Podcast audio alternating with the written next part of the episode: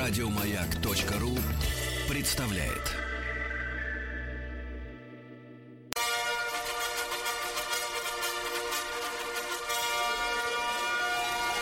Сергей Стиллавин и его друзья. Понедельник.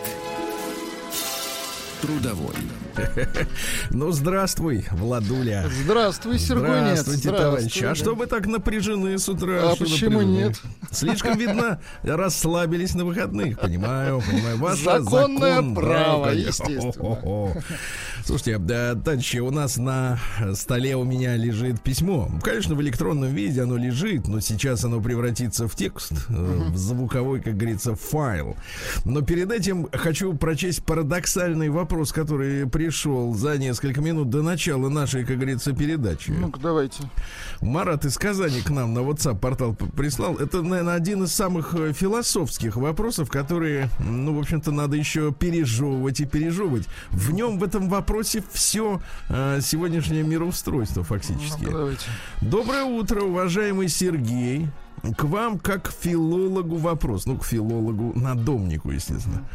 Почему незнакомую девушку, например, в магазине, нельзя назвать молодой человек? Mm-hmm. Она же молодая, и одновременно она человек.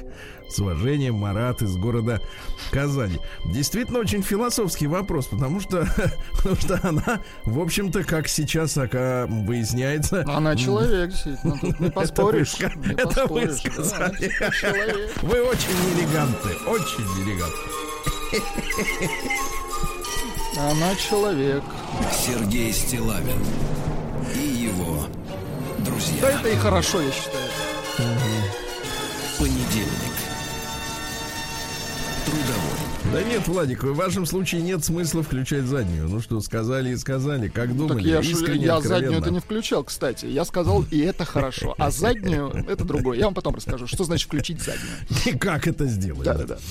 Хорошо, так вот мы на прошлой неделе нашего слушателя Григория, так. который живет и не тужит в Астрахани. Правда, сейчас, наверное, жара страшная. Да, да, да. Угу. Но, тем не менее, он прислал нам рассказ под названием «Кино и немцы». Это устойчивое выражение, э, скажем так, регионально и, э, сказать, э, э, эпохальное, да? Угу. Так вот, э, мы с вами начали читать о том, что всегда Григорий будет помнить тот день, прохладный вечер знойного дня десятого июля две тысячи десятого года. То есть фактически десять лет тому угу. назад. Вот почти что день в день, да?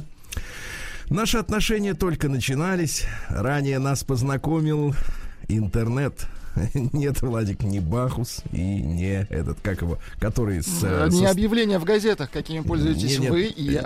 Нет, нет, вы знаете, вот я хотел более как-то художественно мыслить, так. вот который со стрелой вот этот маленький летает. А, как стрела он? Амура, Сергей. А Купидон? И Купидона тоже стрела. А кто они, кстати, друг другу? Они, Амур... они с этими, с крылышками. Ну вот надо их родственные связи установить. Так вот, ранее нас познакомил интернет и весенний гормональный всплеск. Ее звали Лёля. Давайте вот отсюда и начнем. Да. Лёля. Что за имя такое, Лёля? Тут знакомство. Приемная нос. Народный омбудсмен Сергунец. Итак, ее звали Лёля, так она себя назвала в анкете. За этим именем скрывалась чудесная девушка, сладкая конфета. Так я для себя ее охарактеризовал при нашей первой встрече. У нас нашлось много из того, что объединяет неудачный брак в прошлом, отличные внешние данные, видимо, у обоих. Схожие вкусы в поглощении музыки и кино, удачное соседство мест жительства и, что важно, как и у всех бывших семейных, непреодолимая тяга к регулярным постельным сценам. О, я опущу моменты нашего знакомства и сладко-ванильный период кокетливого ухаживания, но уже к июлю мы, как многие пары, ходили на кинопремьеры, проводили вместе выходные дни, занимались шопингом. Я забирал ее с работы и прочая бытовуха. Совсем другое дело у нас обстояло на интимном фронте. девятого числа, смотрите, он записывал, девятого числа в пятницу Лёлька сказала мне, что нам в эти выходные надо обязательно увидеться, потому что приближаются дни девичьего календаря. Ей для комфортного душевного состояния, поддержания баланса гормонов просто необходимо, так сказать, да, музыкально, когда я как перевожу на язык ну нот. Вот эти вот да. Сигналов. Сигналы. Спецсигналы. Точно. Пэ-пэу. Эти дни, да, эти дни всегда не вовремя. Но я моментально ответил, что желаю скорейшей нашей встречи и украду ее именно в субботу. Иначе я поступить не мог, выбора не было. Ведь и у меня были самые, что ни на есть, мужские дни. Чемпионат мира по футболу в Южноафриканской республике вышел на стадию раздачи пряников. И осталось за два матча решить, кто какие медали и титулы увезет с собой. Оранжевая армия Нидерландов вышла в финал, и пропустить этот праздник я не мог, потому и высвободил себе воскресенье, решив пренебречь субботним матчем, как вы, Владик, помните, ага. Германия-Уругвай. И вот наступило десятое число, как полагается трудоголику. В субботу я отпахал обычную скучную смену на работе и, метнувшись домой, рухнул спать. Будильник поднял меня в восемь тридцать вечера. Я жахнул свежесваренного кофе и побежал к ней. Э, местоимение «к ней» написано с большой буквы. Ровно в девять ноль ноль я услышал мерный цокот стальных набоек, гулким эхом выбивающийся из двери подъезда. Неосознанно я глубоко вздохнул и сделал шаг навстречу. «Привет!» — автоматически выпалил я. «Привет, пошли!» «Привет, пошли!» — тихо, со вздохом ответила она, и я взял ее за руку. Лёля шла по тротуару, а я по дороге, и это делало ее выше меня. А я по дороге, то есть она по тротуару, а она mm. по дороге, а она по тротуару. Блин, на разных уровнях, что и все понятно. Да, короче, он на полусогнутых, mm-hmm. вот что. Всю разницу в росте поглотил разделявший нас бордюр и ее каблуки. Бог мой, как же она выглядела в этот вечер. Черные, Владик, минуточку, записывайте, ну-ка. зарисовывайте. Черные бархатные туфельки на офигительной шпильке, кукольного тридцать пятого размера. Переходили в черные, черные чулки в крупную сетку. Насколько крупная сетка была просто? Ну да, то, что заметно, что они черные. Сетка для ловли хариуса или, например, ставрида. Это разная сетка. Или сетка гамака. В черные чулки в крупную сетку завершала черный ансамбль остро атакующей длины юбчонка. Противовесом вышеописанному была скромная белая блузка, которая вкупе с двумя невинными хвостиками, ну, видимо, по бокам, и робкой челкой, спадающей на девичьи глаза, создавала ей настолько сильный и соблазнительно манящий образ, что сам взгляд на Лулу уже рождал цепной каскад откровенных мыслей, аж сбивалось дыхание. Я сжал ее руку в своей и чуть потянул на себя, чтобы она посмотрела на меня. «Ты такая красивая сегодня!» Расставляя паузы, с бархатом в голосе я сказал это Лёле прямо в глаз. Я давно ввел себе за правило говорить своей девушке именно эту фразу, но не обязательно в тот момент, когда она как-то особенно неотразима, а именно когда я просто жаждал ее. Мне не, на, не нужны были ответы на мои слова. И так видно, что она приняла комплимент. Остаток пути до моего дома мы провели, обсуждая пережитое за день. Ну вот мы и дома. Наконец-то долой обувь.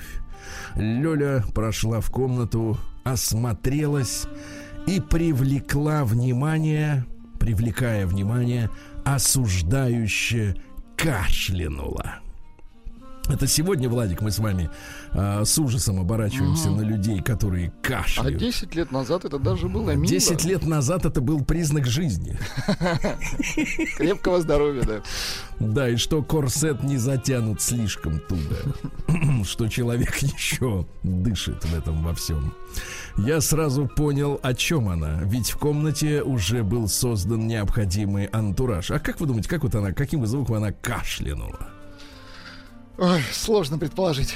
Ну, сложно. К примеру, ну так, слегонца. Представьте себе, что у вас не ваша вот эта вот э, ну, глотка, ну, а если, легкая. Если осуждающий Сергей, то, да. на, наверное, что-то типа... Так. Вот так вот. А, если ос, типа осуждающий. Ну, как бы такой, да-да-да, такой намек. Угу. Типа волос попал не в то да, да, волос попал, причем мужской, да. Послушайте, вы сегодня, я смотрю... Что значит вы сегодня? Вы сегодня, а что вы вчера? Как раз я вчера, а вы сегодня. Ну все. Ну дайте получить удовольствие от вас хоть так. А, так, да. Поперхнулась. Да, а я сразу понял, о чем она. Ведь в комнате уже был создан необходимый антураж. Чистая простыня так. на широченном диване. Чистая. Мягкая интимная подсветка. Массажное масло на журнальном столике. Владик, масло. Да. И тихо звучащая из акустической системы подборка волнующей музыки сериала про дневники красной туфельки. Red Shoe Diary. Конечно же, я включил какой-то фильм, чтобы не сразу наброситься на нее. Кино и массаж, возможно, лучшая прелюдия. Рокки первая кровь включил. Если бы при входе в кинотеатры стояли не вот эти прыскалки с обез... обеззараживателем, а флаконы с маслом. Представляешь, какой бы... Какой ужас, какая грязь. Да нет, ну почему же, вы знаете, и такие массажисты кругом сидят. Массаж помогает девушке... А вот теперь теоретическая ну-ка. часть, Владимир, запоминай, да. Массаж пригодится. Помогает девушке приобрести одно хорошее качество. Молчание. Угу. Как у любого рабочего... О, вот тут, тут наш человек. Знаешь, знаешь, как стелит, да? А по профессии рабочий. Знаешь, угу. вот ведь какая замечательная. Застелил он действительно неплохо. Как у любого рабочего, у меня сильные руки, движениями которых я способен, в кавычках, мягкой силой подавить волю девушки. Расслабить или раззадорить. Раззадорить сильными руками. Надо аккуратно, потому что можно очень серьезно раззадорить. Да, тут надо, тут, да. Главное, чтобы заусенцев не было, мне кажется. Да, да. Отвлечь... Отвлечь от происходящего вокруг так, так. что а, а от чего можно отвлечь? От интимного лайта? То есть от света. Фильма «Рокки», который он включил. Да. Так. так вот, отвлечь от происходящего вокруг так, что можно вообще было бы переключить на футбол, если бы он уже шел. Но сейчас это было время для фильма. Фильм помогает рукам владеть тишиной. На любую фразу девушки можно шикнуть. Я смотрю кино. Да, вторую попытку заговорить можно вообще разбавить доминирующим шлепком. О боже. Да, третья гасится. Как, ваш, как вы думаете, чем? Даже не представляю, нет, что не может быть круче нет. шлепкам. Так? А, поцелуем. О, красиво. Какой это будет фильм, неважно было нам обоим. Мы оба знали, что наверняка не досмотрим его. Но я подобрал специальный фильм, который нас долго не займет. Знаете, ну-ка, ну-ка. Есть такая новинка кино, которая шумно рекламировалась, и реклама была неоправданно хороша. Этакая очередная шляпа с Гошей Куценко. Как же так, Гошан, вот с Гошей. Гошан, доброе утро. Видишь, и ты там был. В какой третьем. В какой-то момент мы оба поняли, что интерес к фильму потерян, и в комнате начинается волшебство, в полумраке теряется последний барьер. М да. И... Да, оказывается беспомощным перед волнами нежности. Не могу не признаться, но в тот день мои ощущения были вторичные. Во-первых, инициатором была Лёля. Во-вторых, была ее очередь был быть главной. То есть сегодня она заказчик, а я подрядчик. Ну а в-третьих, я просто не успел отдохнуть от работы и лишь исполнял приятную роль сгорающего джаз. Ну он просто сгорал, понимаете, да? С дымом. А, значит, думаю, всех подробностей не требуется. Ну, конечно, нет, Григорий, ну что вы. Но спустя час она жестами дала понять, чтобы пора и мне вспомнить о себе. Я ждал этого и легко, так сказать, э, все... Все легко, да. Наступила магическая пятиминутка, редкая возможность растянуться голышом на кровати. Во-первых, это был диван, и во-вторых, там была чистая простынь. И обсуждать шепотом всякую чепуху о чувствах и мыслях. Я знал, что в этот момент надо просто слушать девушку и поддакивать ей. Это длится недолго, парни. Пока она не попросит бокала воды, после выпитого бокала можно уже делать все, что хочется. Можно взять пульт от телевизора, ты ей безразличен. Этого я и ждал. Мой расчет оказался верным. Пульт был рядом, и зная, что ей надо время на сборы, пятнадцать минут у меня точно есть. Я спокойно, с маской безразличия на лице, включил телек, где к тому моменту, о, аллилуйя! Так. Сборная Германии в матче за третье место уверенно обыгрывала Уругвай к восемьдесят второй минуте. Трудно описать мое состояние в этот момент. У меня еще стучали виски, к лицу прилипла блаженная улыбка, а на душе просто лилась мелодия. Да и произвольной программе горизонтального танца. Да, а нет, это я перескочил. Да и как ей не звучать, сказка какая-то происходит. Только что состоялся этюд в произвольной программе вот здесь, горизонтального танца. Немцы выигрывают завтра вечером финал с голландцами. Рано утром еду на дачу, поплотничаю с батей до полудня и буду пережидать жару, дремать, качаясь в гамаке, укрытой тенью раскидистой груши, балуя себя чаем со свежайшей клубникой. И вообще все у меня хорошо. На работе расту как специалист в деньгах и выважении. Однушку новую отжал от бюджета. Есть тачка, здоровье как у лося. Из всех напрягов, которые меня ожидают в ближайшие двадцать четыре часа, это проводить Лёльку. Это четыреста метров в малознакомом пока что районе. Когда мы шли назад, держась за руки, шли молча. Город спал, и не хотелось нарушать эту тишину. Лёля несколько раз в пути искала зрительного контакта со мной, а я каждый раз, не повторяясь, безмолвно то улыбался ей, то делал мимический взмах бровью, то подмигивал, блаженно закатывал глаза, как будто мне безмерно хорошо, то движением губ посылал ей поцелуй воздушный. Возле ее подъезда Лёля, сложив руки в замок на моей шее, повисла на мне и сказала: «Суслик, ты сегодня, ты сегодня был молодец. Как-нибудь повторим, я запишу вас на начало сентября», — выдала ответ за меня мое КВНовское прошлое. Короткий поцелуй в губы, и она вся такая классная в сеточку ушла. Я поплелся домой, и было так кайфово, такая легкость была на душе, что, казалось, и тело мое стало легче. Сокращая путь, я легко перепрыгивал ограждение пешеходной зоны, чего бы никогда не сделал днем, а виной всему Лёлька, думал я. Мне все чаще ее не хватает рядом в присутствии, а присутствие наполняет блеклый мир красками. Наверное, я уже влюблен. Влюбился как пацан. Все чаще она посещает мои мысли и поднимает настроение.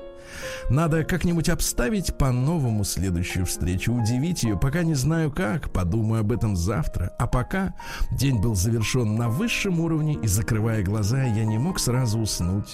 В темной комнате с закрытыми глазами я видел легкое свечение.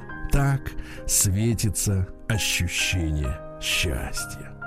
Слушайте, ну а? неплохо, неплохо, да. Неплохо? Рабочий класс-то кладет, да? Конечно, укладывает так, что, понимаешь, даже... Укладывает так, что спичку не всунешь, да. Молодец, Григорий, молодец. Итак, родился астраханский писатель, друзья мои, на наших глазах, да. День дяди Бастилии пустую прошел. восемьдесят лет со дня рождения. Ух ты, а ей уж восемьдесят. Каждый день. Радио Маяк. Так, товарищи дорогие, что же у нас сегодня понедельник, как говорится, тринадцатое июля, Владуля. Как с куста. Да. Угу. Да, сегодня день сотрудников национальной безопасности Казахстана. Да, вот так, хорошо.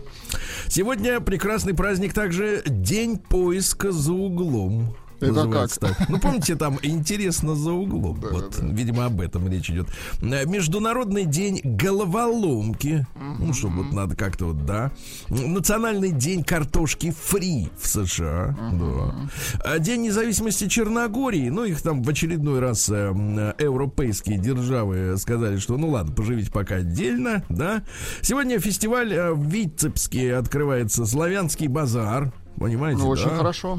Хорошо. Сегодня русский народный такой праздник. Два праздника. Во-первых, сегодня макушка лета. Считается, что мы сейчас вот пришли как раз к середине лета. Uh-huh. Вот. Ну и двенадцать апостолов сегодня и религиозный праздник, и, соответственно, народный также, да. Кстати, интересно, что, как и на Пасху, в этот день было принято красить яйца в желтый цвет. Интересная, желтый, да, традиция. Uh-huh. Да, популярной была, смотрите, всякие блюда популярными из я- яиц. В первую очередь яичницы с сыром, с зеленым лучком, с хлебом, да, с ветчинкой. Класс. А популярной была также, Владик, э, значит, яичница с селедочкой. С селедочкой. Ну и приметы. Если кукушка продолжает кукукать после э, Петрова дня, так, да, вот он был что? вчера, э, то это означало, что лето будет хорошим и долгим, а снег выпадет поздно. Вот так. Праздник каждый день. Ну что же, очередная победа нашей армии сегодня произошла в тысяча семьсот тридцать седьмом году. Армия под командованием фельдмаршала Миниха овладела турецкой крепостью Очаков. Ну, напомню, что это северное побережье Черного моря. Тогда там сидели турки, представляете? Вот, да-да. Может быть, кстати говоря, у кого-то из них амбиции до сих пор остались. А? Да. Вот. А год спустя наши ушли и вернули Турции, представляете? Ничего себе. Такие вот договоры, да-да-да. Сначала ты, может, кровь проливаешь, а потом... уходишь, просто так молча. В тысяча семьсот девяностом году за напечатание книжки «Путешествие из Петербурга в Москву» арестован и заключен в Петропавловскую крепость Александр Радищев. Uh-huh. Ну, помните, нам в школе рассказывают, что это такой герой настоящий uh-huh. сопротивления, да? Значит, uh-huh. да, цитаты из той книжки, но это роуд-муви, uh-huh. как он ехал, понимаешь, да, и смотрел, как все плохо как все устроено. Печально, да. Да, да, да. Вот цитата следующая, есть о чем задуматься. Рассудок есть раб нетерпеливости.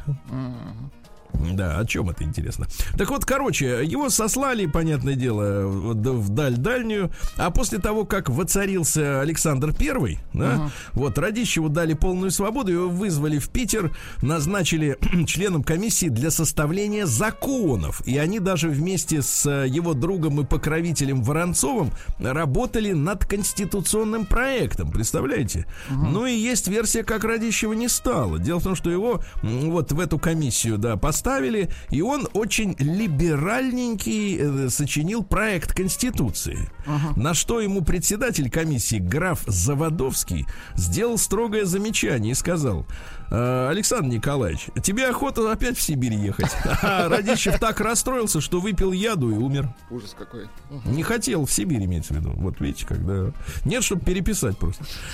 В тысяча восемьсот шестом году Андрей Иванович Подолинский родился. Это наш поэт. Служил он в почте. Почтовом ведомстве, в почте России, да, mm-hmm. вот, ну и Пушкин и его друзья. С подельниками Пушкин, так. Да. Встретили его творчество сочувственно. Ну вот, например, давайте строки такие. Тва... Еще твоя рука в руке моей лежит. Я чувствую, она трепещет и горит. Но слезы, но тоска в твоем унылом взоре, и голос твой дрожит в прощальном разговоре. Ну, не Пушкин, конечно, да. Но с, с пониманием встретил Пушкина вот такого поэта, без страха, я имею в виду, да. Или, например, когда стройна и светлоока передо мной стоит она, я мыслю, гурия пророка с небес на землю сведена. Угу. Ну, так, да, действительно, не Пушкин, узнается. Рука-то, да? Другая. А сегодня в тысяча восемьсот тридцать девятом денежная реформа в России. Сколько их было у нас, да? На этот раз министр финансов Конкрин. Так вот, ввели расчет на серебро. Понимаешь, да? То есть у нас были, условно говоря, серебряные монеты, uh-huh. да, и бумажные деньги. И что самое интересное, курс у них был разный. Вот этот прикол, да? Значит, за серебряный рубль давали три пятьдесят бумажками. Uh-huh. Представляешь? Вот, а как Ничего жить-то, себе. Когда такая система, да? Хотя номинал-то там написан один и тот же. Рубль, понимаешь, да, все. Ну вот, ну и, соответственно, обменивали бумажки на новые, значит, с ограничением, как обычно. Uh-huh. Люди побежали в сберкассы. Ну и расстроились опять в очередной раз. В тысяча восемьсот пятьдесят первом Сергей Михайлович Кравчинский по кличке Степняк родился. Uh-huh.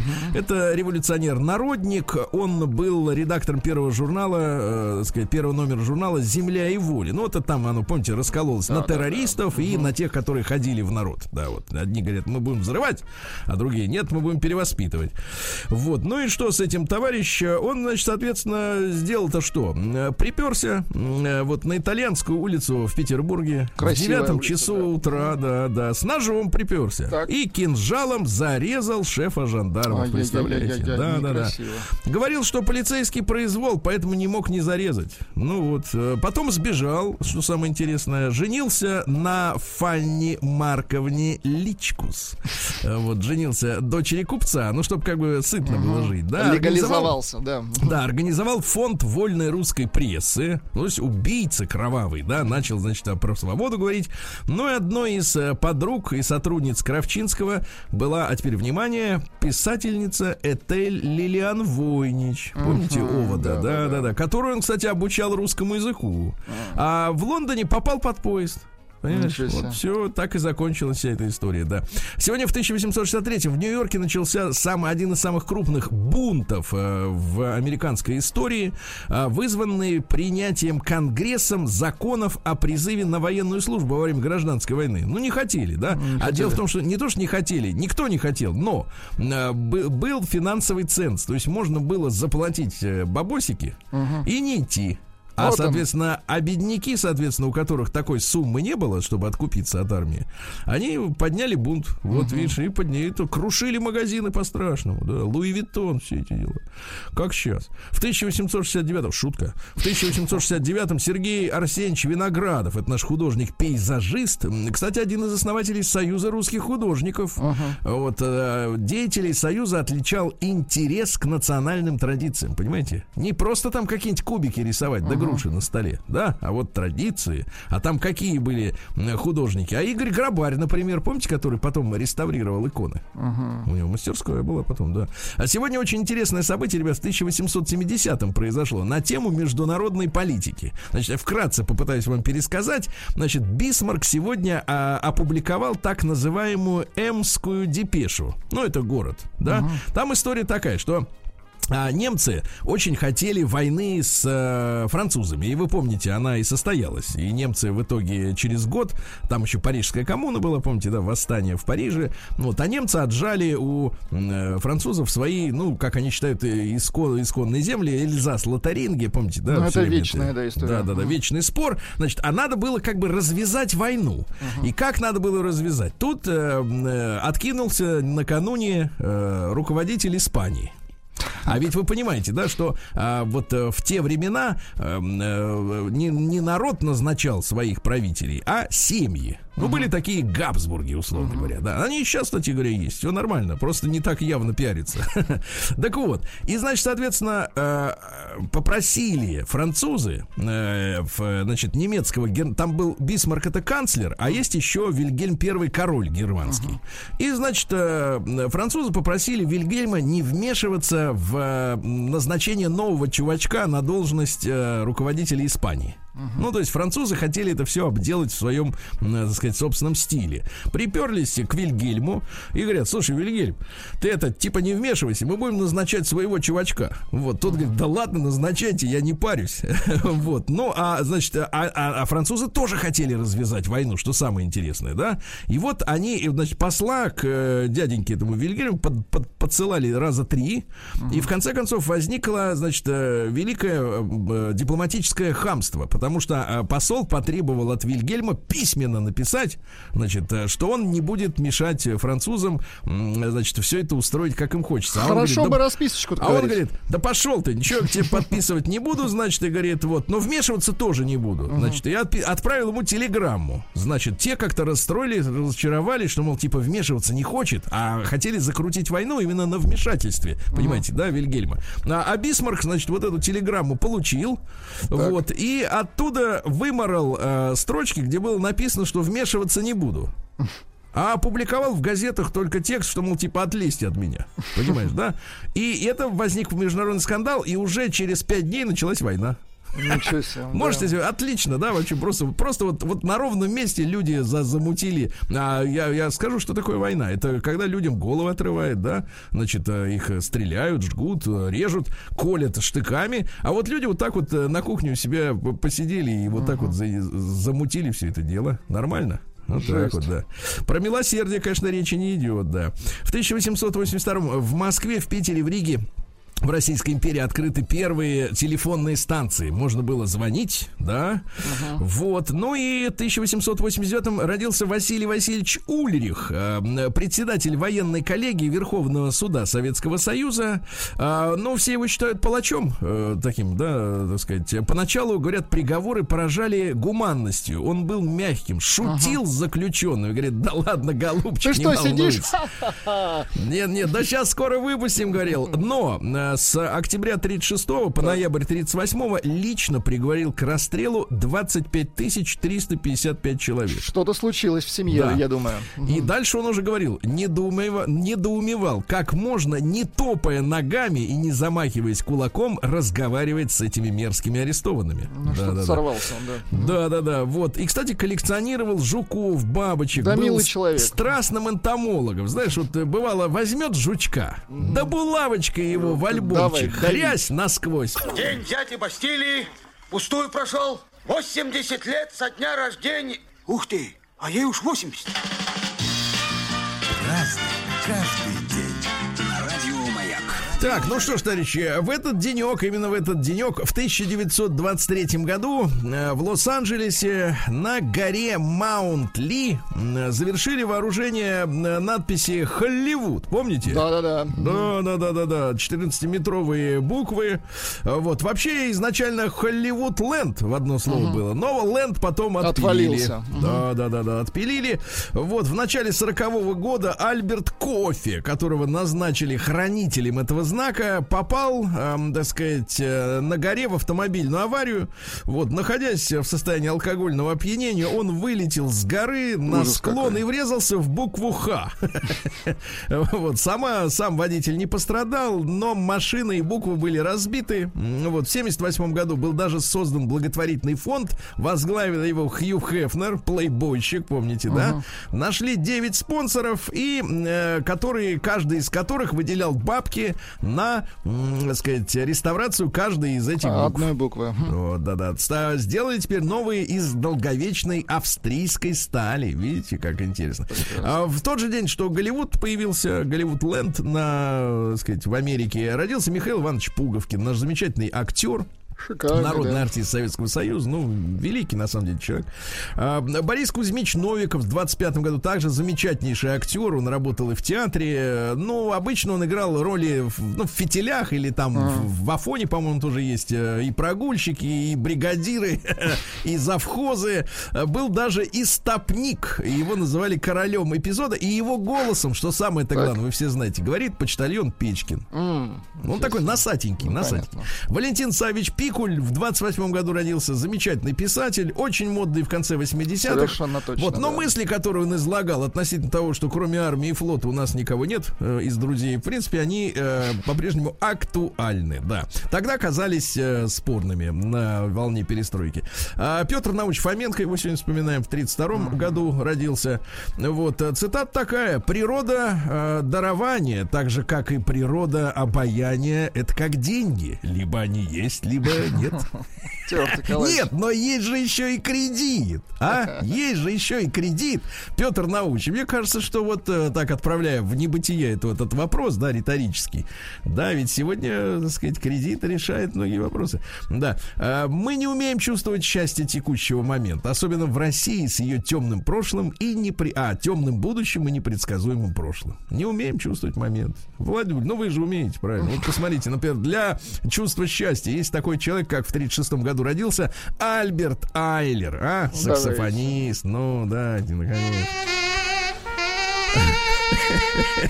Мне кажется, ему не рассказали про ноты. Давайте еще чуть-чуть.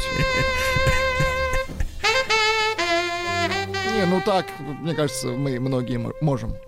Мы многие. Мы многие. Посмотрите, ему помогают. Его подгоняют барабанами. Вообще отвратительно, да. конечно.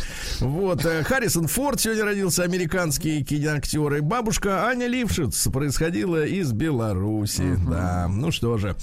Цитаты такие. «Мне нравится одеваться так, как сам я никогда не оденусь».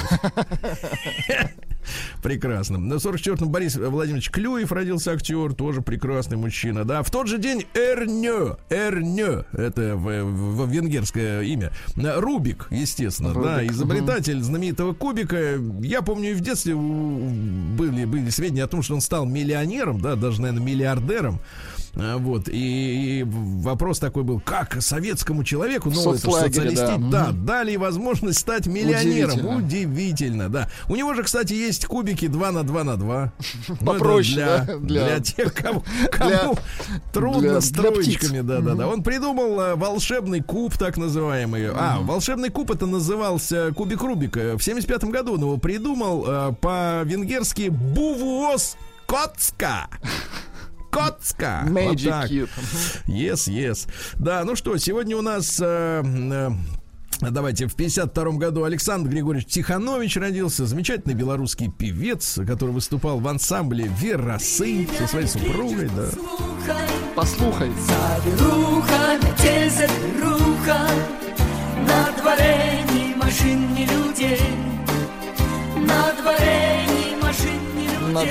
Надо вот... Э, я, кстати говоря, был несколько раз в Беларуси, да, и мне очень нравится вот... Э, это не то, что юмор, а просто нравится, как звучит у белорусов, значит, у них э, обостренное такое чувство «р». Вот ага. они «р» произносят, это достаточно интересно. Это с таким «р». Вот, ага. вот крепко, твердо. Не надо, не надо стеснять. Прокачанное «р». Очень ага. хорошо. В шестьдесят втором году Кировский завод выпустил первый колесный трактор К семьсот. Помните, это огромная машина, да, да, гигантская, да?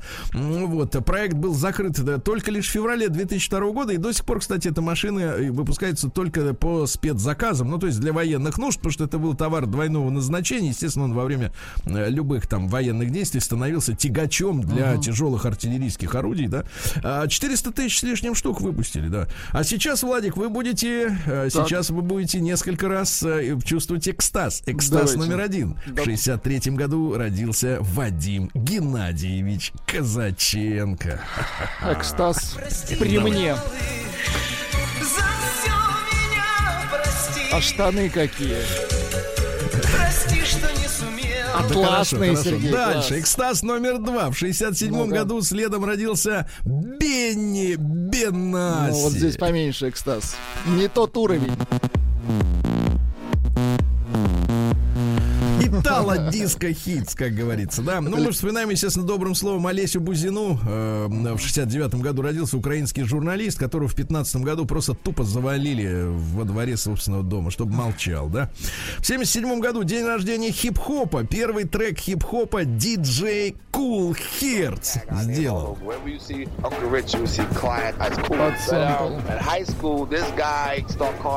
А у нас есть еще. Давайте еще, давайте еще, конечно. Сейчас буду читать.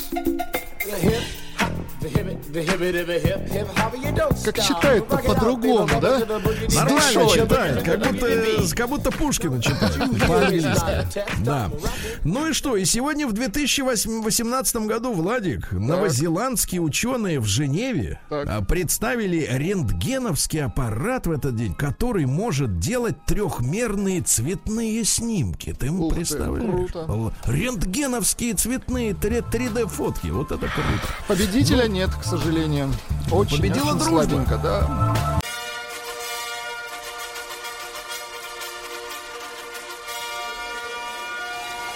Сергей Стиллавин и его друзья. Понедельник. Трудовой. Ну что же, понедельник трудовой. Он и в Омске понедельник, товарищи. Да. Согласны, Владик? Абсолютно точно.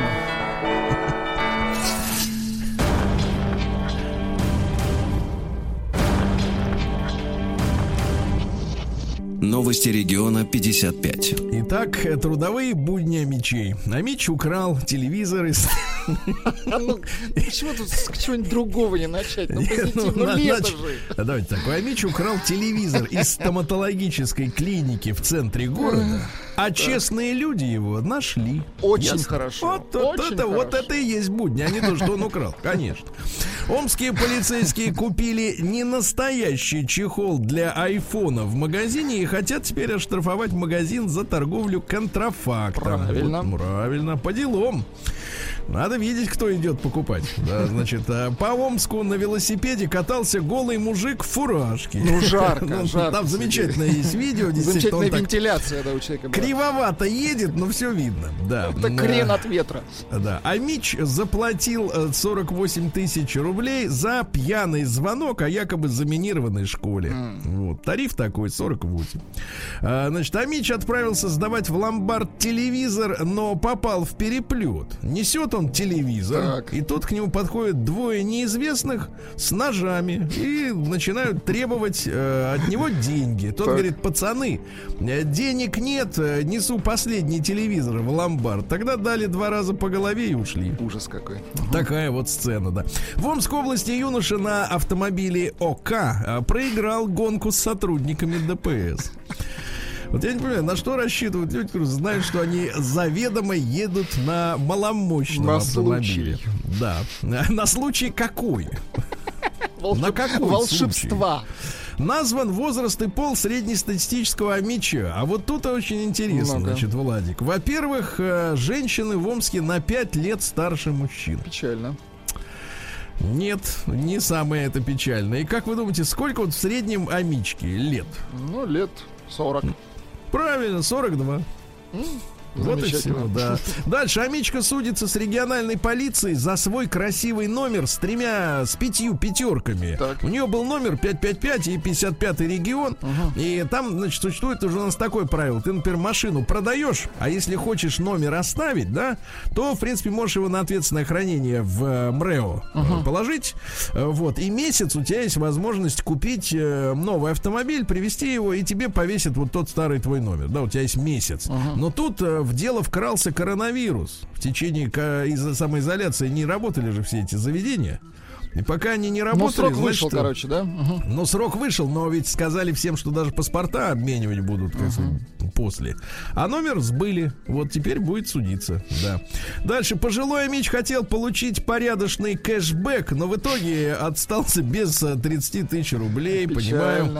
Амичка оставила сумку с деньгами на скамейке, а прохожий спрятал ее в надежное место. Да, под умница. Свою футболочку. Под свою футболочку, да. Ну и, наконец, давайте еще пару сообщений. Во-первых, амичу грозит колония. За вырубку, за вырубку более двухсот пятидесяти деревьев Воронцов в урочище. Подлец. В урочище. Угу. А мечи вынуждены презреть пляжные запреты, потому что от жары хочется окунуться, угу. а нельзя, а хочется, поэтому кунаются. Угу. Вот так. Кунаются. Да, кунаются прямо с головой. Сергей Стиллавин. Воду. И его друзья. Понедельник. Трудовой. Да, в Москве появился танцующий светофор на Цветном бульваре, рядом с Никулинским цирком. Пешеходный переход подсвечивается фигуркой вот этого пешехода, зеленым, красным. Uh-huh. Ну, красный стоит, а зеленый пляшет. Uh-huh. Понимаете? Да? Зовут его Филипп. Uh-huh. Ну, сходите, посмотрите. Да. Хорошо. Россиян с сегодняшнего дня по среду накрывает сильная магнитная буря. Может болеть Ай-яй-яй. голова Ничего и так далее. Опасно. Так что, да, товарищи, будьте осторожны. Ну, а что тут делать? Фольгой только обматываться. Фольга, да, что. на череп. Ну, да, да. Угу. Вот, две дырочки для глаз и одну для рта. Все. Можно две просто для глаз. Можно одну для рта и все. Да. Чтобы питаться, естественно. Нам надо как следует питаться, Владимир. Костромички восстали против мужчин с накладными ягодицами. Хорошо, хорошо, да, восстань, правильно, есть еще как бы солидарность. Восстание ягодиц. Всемирная организация здравоохранения запланировала помочь бросить курить миллиарду трехсот миллионам, трёмстам миллионам человек по всей земле. Ну, прекрасно, ну и давайте, и да. Москвичей приглашают двадцать шестого июля В, в парке Покровское-Стрешнево на увлекательные сафари. Надо ловить вредных, вернее, водных жуков и клопов. Вот. Вот, кстати говоря, билет стоит пятьсот рублей, чтобы клопа подловить. Да. Ученые выяснили, что секс-куклы э, во время так. самоизоляции помогли хозяевам выйти из токсичных отношений. Да, да. В сети э, высмеивается запрет для женщин, что нельзя делать при мужчинах. Ну, например, пишутся, да? Так. Значит, не оставлять в ванне выпавшие волосы, вот. Не ходить в туалет, не бриться при нем, не краситься, не делать маски для тела и так далее и тому подобное. Да не, мне кажется, не вынимать советы. челюсть, хорошо. Нет, правильные советы, да. Не вынимать челюсть и глаз, да. Дальше. Шашку Бориса Ельцина продали на аукционе. Вроде он как бы не казак. Не казак, да. А шашка, шашка есть, да, шашка. Вот продается шашка. Да, ну и еще пару сообщений. Россияне стали массово скупать велосипеды, самокаты и матрацы для плавания. Сезон, да. да. Россияне назвали худшие качества коллег по работе. На первом месте лицемерие и обман.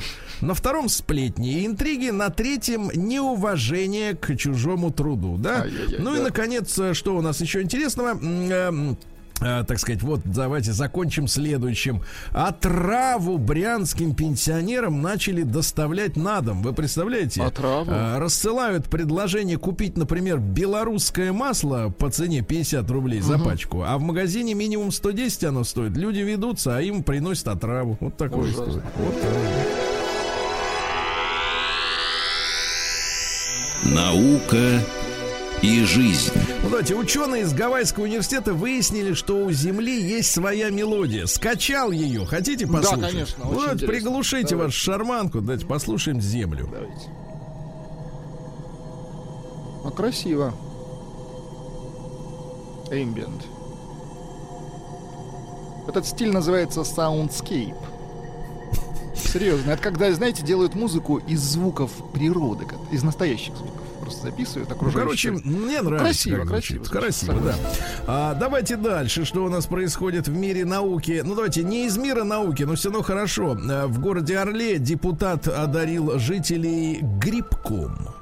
Какая Имеется в виду... гадость. Нет, грибок очень хороший. А, Там под ним можно от дождя прятаться. А, в этом. Тогда грибок, прекрасно. Конечно. Хорошо. Очень хорошо, замечательно, да. Ну, тоже наука своего рода. Дальше страшная новость, Владик. Ну, израильские инженеры запустили волнообразного робота в кишечник свиньи. Какой ужас. Чтобы он там ползал и жил. И лечил, и лечил. Понимаете? А он крутится зараза и продвигается. Да. Медвежьи павианы, ну это вид обезьян, увидели в зоологах сородичей высокого ранга, но не меньше полковников, и начали при них э, стрематься. Да. А ученые американские выяснили, что одиночество делает людей эгоистами, к сожалению, uh-huh. да.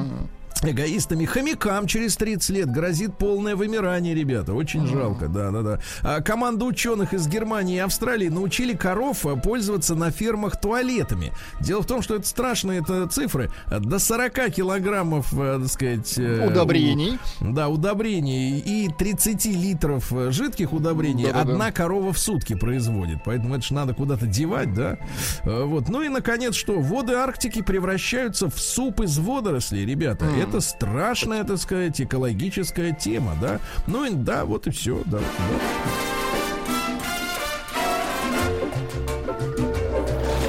Новости капитализма. Новости капитализма, товарищи. Треть э, иностранной молодежи не занимается любовью. Ай-яй-яй. Да, не занимаются. Вот. У них есть и поважнее дела, правильно? Угу. В США молодой жеребец уверенно лидировал на скачках, а потом что-то задолбалось, и он ушел в конюшню. Ушел на пенсию, хорошо. Гай Ричи строит базу отдыха для знаменитостей. У собственной бывшей жены Мадонны купил ранчо и будет приглашать в гости в сутки миллион триста в пересчете на рубли. Да в сутки миллион триста, да. Ну что же, в Румынии ввели штрафы за вонь.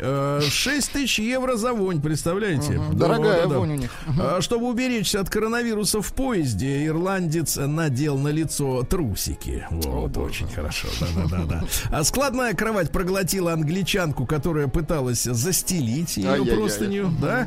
Ну и что-нибудь хорошее, давайте-ка, давайте. вот такое, да. Вот такое, вот такое, да. В Швейцарии богачам предложили хранить деньги в скалах. Вы представляете? Прямо в скалах? Да, да, да, да, да.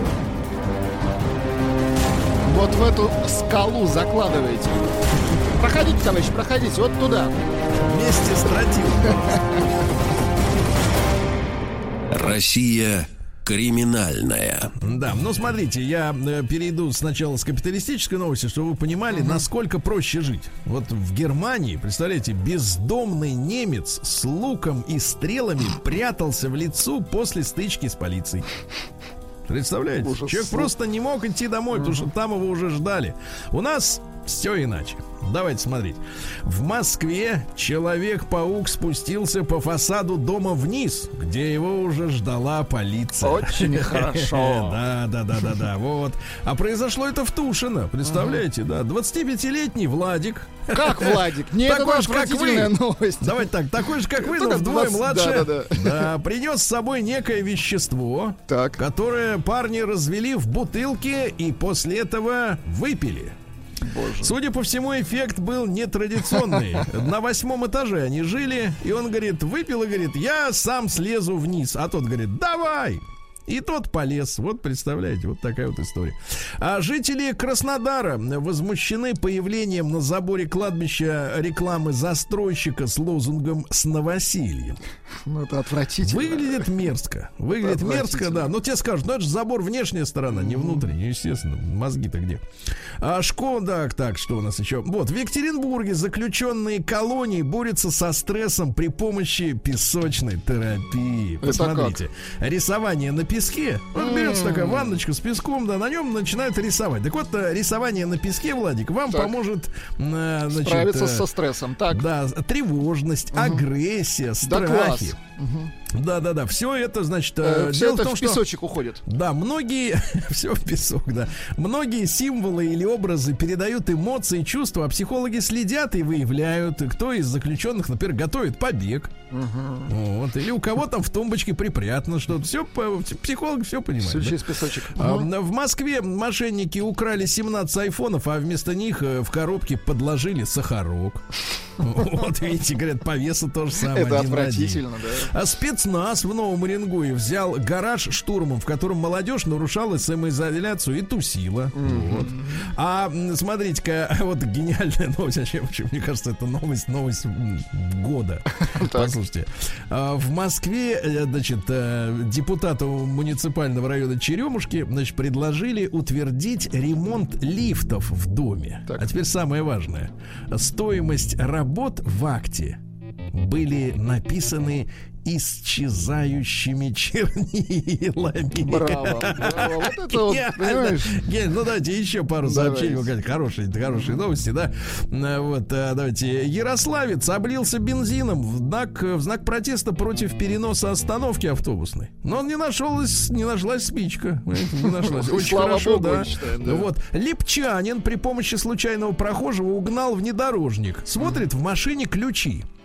Он такой подходит, а, а! водить он, а водить он не умел, он так прикинь. Стал, О, ключи, да. Не, водить не умел. Да, да, Тогда да. он случайно прохожего говорит: слушайте, я пьяный, говорит, надо отвезти машину, я пьяный. И они уехали, представляешь, да? Подлецы. Ну и, наконец, давайте финальное сообщение. Угу. Финальное сообщение. Екатеринбуржец укусил девушку и угрожал разрубить ее мечом с Алиэкспресса. Вот так.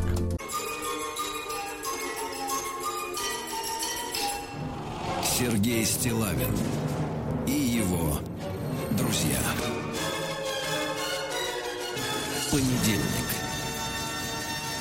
Трудовой. Так, товарищи дорогие, ну что, у нас э, есть сегодня для темы дня хорошие новости. Например, такая, смотрите. Э, в Москве пьяный мужчина грозился взорвать свою квартиру из-за наплыва галлюцинаций. Шутка. Вернее, нет, грозился — это правда, но это не тема, конечно, дня. Ну что вы. Так вот, слушайте, один из интернет-порталов публикует список из двадцати сделанных на совесть вещей, которые передаются из поколения в поколение, так, и по-прежнему служат людям. Понимаете, да? Uh-huh. То есть, грубо говоря, в нашей классификации антиквариат. Все, что старше двадцати лет.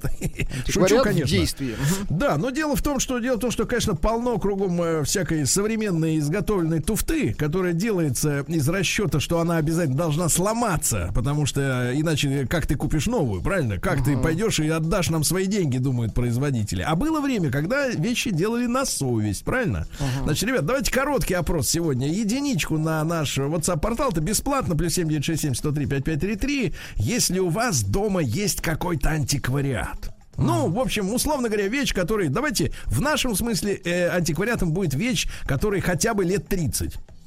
Вот, хотя бы, хотя бы советские вещи, да, давайте начинаем. Вот сделанные в Советском Союзе, что-то еще фурычит, работает, а не просто, ну, не музейный экспонат, а вот, надо, так сказать, функционирует. Двойка, ничего нет, все одно навье, вот все uh-huh. нулевое. Кругом Икея, как говорится. Ну и, наконец, кругом. Uh-huh. Ну и большой разговор, плюс семь девять шесть семь сто три пять пять три, опять же, бесплатный наш WhatsApp-портал и для Вайбера, и для смс-ок. Вот, оглядитесь мысленно по сторонам своей квартиры, что у вас до сих пор в доме есть и что работает вот из э, тридцати и с лишним лет давности, да, тридцати лет давности. Вот давайте об, об этом поговорим.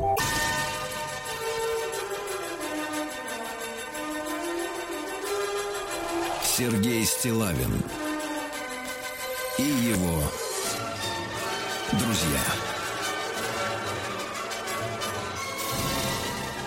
Понедельник. Трудовой. Ну что ж, товарищи, опубликована, опубликована статейка такая, почитал я, интересные вещи, которые остались от бабушек, от дедушек, ну, пока как минимум от родителей, вот, старых вещей, которые не просто лежат на полке, там, украшением каким-то, да, являются, а все еще в строю, все еще в ходу, напоминают нам о том времени, собой напоминают, что можно было делать вещи на совесть, а не для того, чтобы их, когда они сломаются, а желательно побыстрее, снова нужно будет покупать, да? Вот, товарищи, короткий опрос, единичка, пожалуйста, на номер плюс семь девять шесть семь сто три пять пять три три. Если дома есть антиквариат, ну, антиквариат реальный или в кавычках, ну, в общем, что-то старше тридцати лет. Давайте так, от советского периода будем плясать, да? Двойка нет, вот все новое, вот как у Владика, да? Все новое, чашки новые, пальто все новое. новое. И все чужое, да. Куда вы, кстати, дели свою шинель-то замечательную, в которой ходили? Да она пропала где-то в Питере, кому-то подарили. Пропала, вот именно, пропала. А могла бы служить, понимаешь, потому что была сделана на совесть, пропала. Надо поднять от архива, Архив. где как пропало. Я сейчас уже вижу цифры, ребят, девяносто четыре процента, отвечая на мой короткий вопрос, говорят, что да, есть дома. Так что именно? Тот же самый плюс семьдесят. Вот смотрите, первое, что пришло Ладно. из Псковской, из Пскова.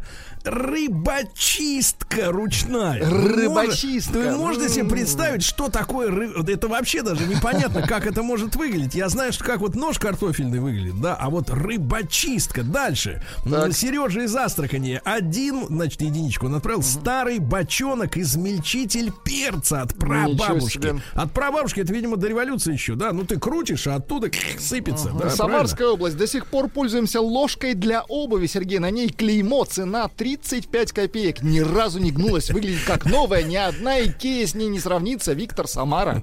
Ну что ж, сравнится, только цены нет. Да, да, да. А, да, давайте да, Юру из Королева послушаем. Юрочка, доброе утро. Да. Доброе утречко. Да, да, Юра, Юра, что есть дома, так сказать, из древности, mm-hmm. рабочее? Да, из древности много чего рабочего есть. Э-э- отвез на работу нож. Так. От греха? А что за работа? Электрик я. А, так, а зачем там нож в этом деле-то? Да не, я просто ребятам, чтобы порезать. А, если там, что, да. Огурчик, огурчики, а, огурчики. Колбаску, сосиску. А что за ножичек такой мудреный, Юра? С Кровостоком? А, нет. Нет, Влад. Нет, Кровосток. Нет, нет, другой, другой. Ну хорошо, отлично, все, прекрасно. Отвез ножичек на работу огурчик. Резать, да. Прекрасно, прекрасно. Да. Вот пишет нам из Татарстана товарищ. Папина электробритва Агидель. Ей уже более сорока. сорок лет минимум, бреется папа ею иногда. Хотя, конечно, есть и вот станок жилетовский, да. Доброе Давайте. утро, товарищи. У меня дома есть магнитофон Sharp и телевизор Panasonic восемьдесят третьего года. Причем все отлично звучит и показывает. Неужели три семерки Sharp тот Возможно. знаменитый? Ай-яй-яй-яй-яй. Давайте, давайте Алексея Владимировича. Да, Леша. Леша, здравствуй, дорогой. Доброе утречко, Сергей Слушайте, Валерьевич, Владислав да, Александрович. С точки да, зрения я... шинели, да, Владуля, я погоди, шинель могу тебе предоставить. Да, шинели да, есть. Господи, да не нужна. Вот, отлично, шина бушлатик тебе деревянный. Шинель парадная и шинель повседневная. Это не проблема. Леша, во-первых, я же что хотел начать-то? Во-первых, хотел порадоваться за тебя, тебе дали новую машину. Да, теперь на камрюшке, на камрюшке. На камрюшке, да, да, да, прекрасно, прекрасно. Тарифчик повысился, правильно? Тоже приятно. Ну, так... Э, ну, да, да. Все течет, Леш, все изменяется, чё, да. Что, что дома-то есть такое вот старое, но фурычное? Ну, не у меня, у Дедова стоял холодильник ЗИЛ. Ручкой можно было убить из-за угла. Очень это, красиво, от этого да. дела. Угу. В две тысячи шестом году покупали ему какой-то там новый холодильник, и дед говорит, ну, вот этот забирай. И вот я скажу так, забрали мы с товарищем, тогда я на, на, на, на, на Эксплорер, что ли, ездил. В общем, поместился туда этот ЗИЛ, стоит, угу. фурчит в гараже, ящик пива двадцать минут охлаждает. Да, приемлемо. Да, класс, класс. И, и скажу так, ну, и да. скажу так. Фреон никогда туда не заправляли. Mm-hmm. В него уже и бутылками бросали. Он такой, знаете, ветеранский, mm-hmm. стоит весь такой, но четко работает. И, кстати, внутри лампочка. Mm-hmm. Серега, ее тоже ни разу не меняли. Во, она, она горит, горит. Вот даже без открывает... электричества, Алексей, да? Нет, с электричеством. Хорошо. А с электричеством. Хорошо, мужчина, спасибо. Розетка, да. Сережа, розетка, знаешь, какая? Такие два провода плетеные, вот это вот в тканевой обертке еще провода. Ну да, пластика-то, так... резина не было. Хорошо, мужчина, спасибо Очень большое. Хорошо, Хорошего да. тебе дня. Да. Из Мурманска полное собрание сочинений Ленина под редакцией Бухарина двадцать четвёртого года издания. Купите у меня его. Вот, видишь, циклон, как, да. пылесос в деревне работает как черт без устали. Да. А, радиоприемник Минск пятьдесят пять в Челябинске фурычит. Ламповый. Понимаете, ну, ламповый. Давайте себе. Сашу, кстати, вот из Челябинска, да, послушаем. А, Александр, добрый день. День добрый. Саш, mm-hmm. что есть такого а... редкого-то? Ну, так как мне шестьдесят шесть, а с пятьдесят четвёртого года, да. у нас еще осталась скамеечка. Папа сделал для мамы скамеечку для ног, ну, под так. ноги, чтобы меня было удобно кормить грудью. Вот эта скамеечка у нас до сих пор работает. Да. Теперь есть у нас ламповый приемник «Урал». Класс. Где-то пятьдесят восьмого, наверное, или пятьдесят шестого года. Тоже прекрасно работает. Ну и холодильник Минск, восемьдесят третий год, да. восемьдесят третий. И работает. Работает, да? Работает, прекрасно работает, работает, да. Спасибо, мужчина, спасибо большое. Из Оренбурга вот пишут: трактор эм тэ зэ восемьдесят, год выпуска восемьдесят шестой. Понимаешь, уже подкралась перестройка, но еще сделали хорошо. Единственная штыковая лопата на даче восьмидесятого года производства, которая, Сергей, внимание, не гнется. Да, у меня остался и еще работает проектор для диафильмов. Очень любил когда-то, из Нижнего. Круто. Но, э, скажем так, вот давайте, холодильник, который все-таки за двадцать минут остужает ящик пива, он как бы в хозяйстве более ценный вещь, чем диафильмы. На фоне современного видео, конечно, проседает. Здравствуйте, работает радиоприемник «Океан», холодильник «Полюс». Куплен mm. в восемьдесят третьем году, работает как новый. Слушайте, а вот Иринушку нашу, Иринушку из Ярославля, давайте возьмем. Иринушка, доброе утро. Доброе утро. Ну что меня... есть-то в загашнике? Угу. Крепко. В загашнике швейная машина прабабушкина еще с педалью. С Прекрасно. Педалью? Да, ну с педалью, ногой. Педальная, да, педальная. У меня холодильник Смоленск. Да. И угу. газовая плита, которые никак не могут придраться. С восьмидесятого года, наверное, с какого-то, как дом вот, э, заселили, газовщики приходят, вроде старая-старая, но придраться не к чему. Угу. Понимаю, понимаю. А давайте вот Вячеслава посмотрим, как у него там обстановочка в доме, да, визуально. С антиквариатом, наверное, хорошо. Да, Слав, доброе утро. Доброе утро. Слав, ну вот смотрите, мы у вас как-то были с Рустамом в кабинете в гостях, да? Так. У я вас там были куклы фарфоровые, правильно? Вот, ну, куклы. Не фарфоровые куклы, а большие фарфоровые композиции. Рутюр, рутюр, хорошо.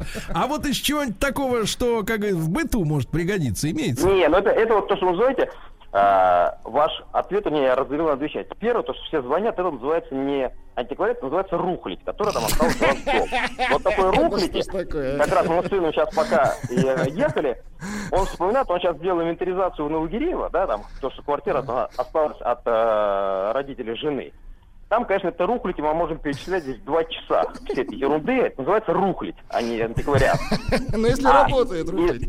Да, а из антиквариата у нас есть, во-первых, у нас очень много рукописных книжек, и книжки семнадцатого и семнадцатого века, естественно, все они на религиозную тематику. Угу. Потом у нас, сын, кажется, сейчас показывает, у нас есть Мерседес семьдесят шестого года.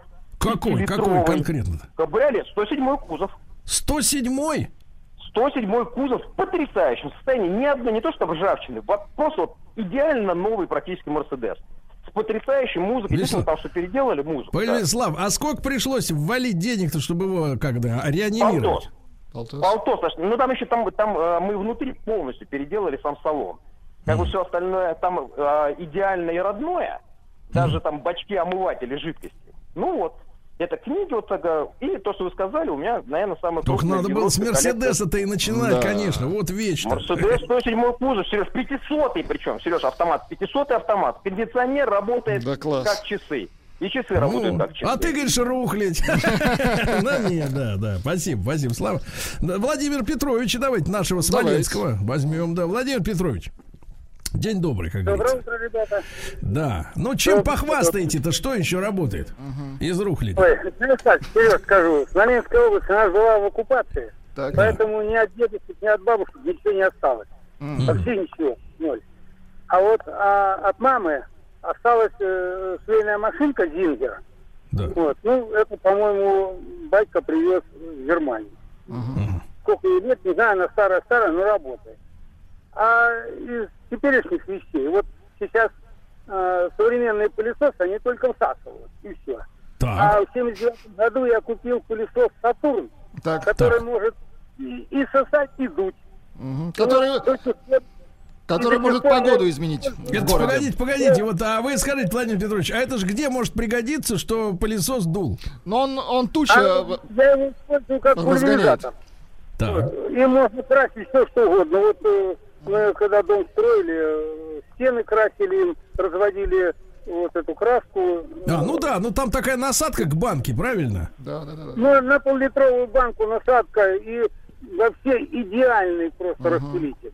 Да, да, да. Это вот то, точно, точно помню. Да, ну, Владимир Ильич, спасибо. Кстати, да. да, я помню, у меня у дедушки был пылесос да, да, да. Вихрь. Угу. Помните, вихрь такой на колесиках. Они очень мощные были, да. Да, и действительно, у него было две дырки. Одна туда, другая сюда. Обратно. И угу. можно, да, по-всякому можно было. Полулитровый самоварчик, Сергей, на подносе с тремя рюмочками-наперстками с символикой, так. внимания, Московской ну. Олимпиады восемьдесят. А? Ай-яй-яй, это из серии «Спорт вреден», да?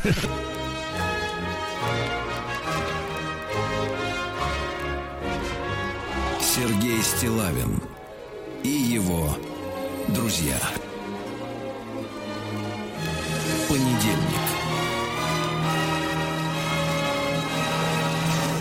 Трудовой.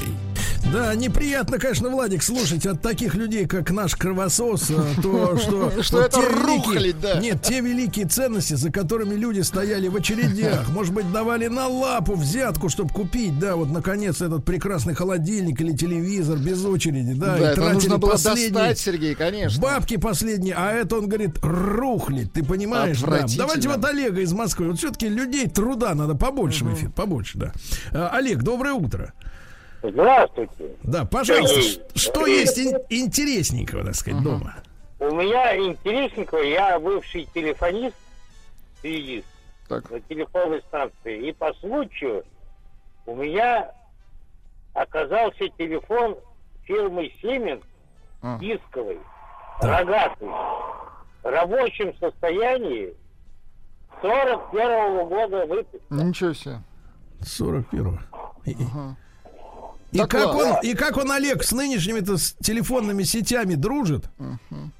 Не знаю, он у меня стоит как экспонат. Экспонат. Так, понимаю, да, то нового набора у него нет, это понятно. Так, а еще что-нибудь интересненькое? Самоварчик есть. восемьдесят второго года выпуска. Неплохо. А еще у меня до сих пор стоит стенка, которая румынская, которая...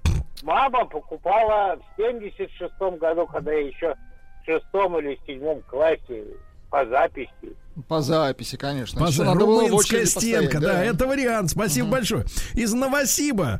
Было дома пианино Шмидт und Wegener. Дореволюционное с канделябрами, то есть под свечку. Наша.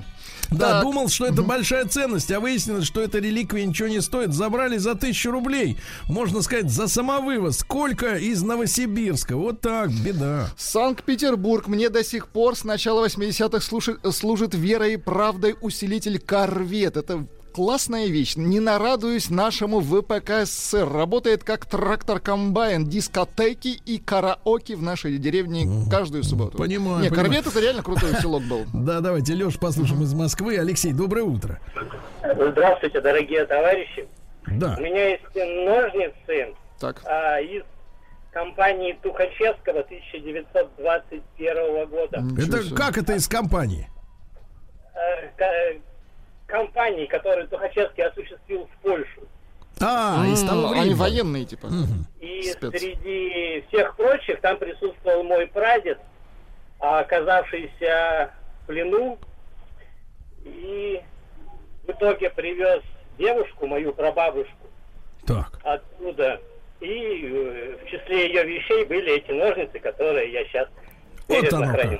Круто, круто, угу. спасибо, Алексей, да. Значит, ну что же, чер- черно-белый телевизор, рекорд и, теперь, внимание, стабилизатор к нему. Помните, красная кнопка светящаяся была? Да-да-да. Угу. Да, потому что, потому что тогда стабильности в напряжении, особенно, так сказать, в небольших городах не было, да? Да, могло, да. Вы... Да-да-да, и, соответственно, у телеков отрубиться. Были, снизу стояли вот эти стабилизаторы здоровенные. Или вот, например, из Татарстана, часы настенные с боем янтарь, восемьдесят первого года ходят, да, а также часы «Маяк» восемьдесят пятого года в рабочем состоянии, понимаешь, а? Ничего себе, а вот вам Владимирская область, у нас есть вязальная машина «Нива-один», внимание, Сергей, тысяча семьсот семьдесят второго года выпуска, супруга иногда вяжет на ней вещи, Дмитрий из Владимира. Ну, погоди, но это не электрическая, это, так сказать, механическая. Да-да-да, она механическая. Да-да-да. Из Мариэл Республики магнитофон кассетный «Нэшнл», помните, который потом стал стал, да. потом Под стал Панасоником, да, да, да. да. Тогда был National. Купленный в Березке в Москве в восемьдесят четвёртом году, пока работает. Да, а класс. Давайте Василий из Смоленска послушаем. Какой у него рухлядь, как говорит наш кровосос есть, да. Василий, доброе утро. Да, доброе утро, Сергей Валерьевич. Да, что есть? Audi сто, одна целая восемь восемьдесят восьмого года. Вот мы на ней сейчас и передвигаемся, едем так. в идеальном состоянии. А почем такой аппарат-то? Вот uh-huh. так вот, если посмотреть. Это секретная информация. Это секретная. Но это очень дорого. Это как, дорого, как, как секретная. Память. Ну ладно, секретная информация, да. Значит, дедушкина керамическая пепельница в форме лаптя. Вот, прикольно. Да, да, прекрасно. Так, холодильник дальше. Бирюса сейчас пашет на даче у друга, общий стаж работы с восемьдесят седьмого года. Юрий, Якутск. Так, используя отцовский домкрат, он его купил в восьмидесятом вместе с автомобилем Москвич четыреста двенадцать. Это Павел из Омска. Но, видимо, машины уже нет, а домкрат есть, да? Баро... Mm. Новгородская область. Барометр тысяча девятьсот сорок первого года. Немецкий, представляете? Немецкий? Трофейный, конечно. Что-то много круто. Немецкого, да? Ну, а что делать? Победили мы их, да. Да, вот Евгений из Лапейнрада. Это недалеко от границы с Ленобластью. Часы настенные пятьдесят четвёртого года, память о бабушке. Ни разу не ломались, не вставали, пишет Евгений, да. Давайте Василий из Питера угу. послушаем. Так сказать, Василий, доброе утро. Доброе утро, господа. Так, что ну, есть? Е- есть такая старинная вещь, как, ну не у меня, просто я с ней познакомился. Есть котел отопления, который называется Бугерос, тысяча восемьсот девяносто седьмого года выпуска. Это для И квартиры? Против... Нет, это частное домостроение, ага. коттедж. Так, вот. тысяча восемьсот девяносто седьмого. Да, более ста лет уже стоит и работает, сто двадцать три года практически. Стоит и работает, и ничего с ним не случается. Старая, старая, тоже немецкая, но чугунина, и которая вот до сих пор работает. Вот дела, да, спасибо большое, да. Да, маленький светильник в виде Останкинской телебашни из Петрозаводска Игорь имеет, да? Есть чудесный эмалированный таз, Сергей. Сейчас такие уже не делают ни одного скола, Свердловская область. Ольга пишет. Кофемолка из детства, ей как минимум тридцать три года. А, логарифмическая линейка крутая. Но это для да, тех, кто да, понимает, да. что это для ученых, Сергей, стеклышко, да. Да, куда делать. десять томов всемирной истории тысяча девятьсот пятьдесят шестого года Академии наук СССР. Да класс. А, а вот у Вячеслава из Питера есть штукатулка. Э, извините, штукатулка. Шту, шкатулка. Сори. Шкатулка из-под кубинских сигар тысяча восемьсот тридцатых годов. Круто, еще Александр Сергеевич круто. Был жив, а эти уже курились. Вовсю, ага. да. Да. Вот, с вот. Нами теща живет, пишет человек. Да, уже. Ну, в смысле, работает. Я понимаю. Ну и цифры, ребята. восемьдесят три целых пять десятых процента дома имеют либо антиквариат, либо рухлядь, правильно? Либо просто дорогие вот. Вещи. Вот, и представляете, какие, какие усилия приходится прикладывать производителям нового вот этого барахла, чтобы при наличии всего того старого заставлять нас тратить деньги на это фуфло, которое сломается через полгода.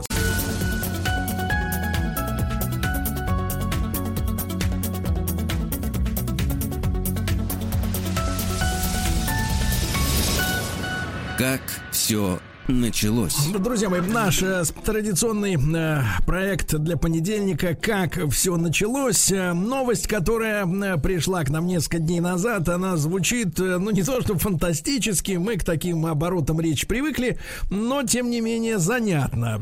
Э, Соединенные Штаты Америки анонсировали принятие новых мер против Китая из-за, а теперь внимание, из-за аннексии Гонконга. Какие знакомые формулировки. Ранее Китай заявил, что что Гонконга, значит, лишают автономности, ну, по крайней мере, так, я так понимаю, судя из новостей, э, берут, э, берут под контроль внутренние дела Гонконга, то есть это перестает быть э, э, юридически и по факту такая вот совершенно уж независимая территория, но обо всем об этом мы поговорим, и о предыстории, естественно, э, с Андреем Владимировичем Виноградовым. Андрей Владимирович, доброе утро. Доброе утро. Доктором политических наук, профессором РУДН. И большое вам спасибо, Андрей Владимирович, за то, что вы откликнулись на нашу просьбу прокомментировать, да, всю эту историю и напомнить тем нашим слушателям, может быть, которые, ну, мало Гонконгом интересовались, да, и особо этой территории. Может быть, с этого и начнем. Как так вышло, что вот этот кусочек приморский Китая стал особой какой-то территорией в истории? Ну, события эти относятся к середине, даже к первой половине девятнадцатого века, когда Китай стал открываться западным державам, под, прежде всего, конечно, под влиянием западных держав. Началась торговля, и в сороковом году началась Первая атомная война, Великобритания заняла эту территорию, и Гонконг, остров Гонконг, стал официальной колонией Великобритании по Нанкинскому соглашению сорок второго года, которое завершило Первую опиумную войну. Ну вот, наверное, история современного Гонконга ведет начало как раз с этого момента. С тысяча... Андрей Владимирович, но вот смотрите, Первая опиумная война звучит, в общем-то, как бы, ну, за исключением того, что все понимают, что речь идет о наркотиках, естественно, да, вроде как звучит так культурно, прилично. А что, значит, соответственно, кто, за что бились вот противоборствующие стороны? Ну, на самом деле, это очень интересный вопрос со всех точек зрения. Дело в том, что в середине девятнадцатого века в торговле с Китаем были заинтересованы прежде всего западные державы. Китай не был заинтересован в торговле с западными державами. Именно поэтому сальдо того, торгового оборота было в пользу Китая. И вот чтобы изменить это сальдо, Великобритании, ну не только Великобритании, хотя прежде всего Великобритании, нужно было найти какие-то товары, которые бы она могла торговать с Китаем.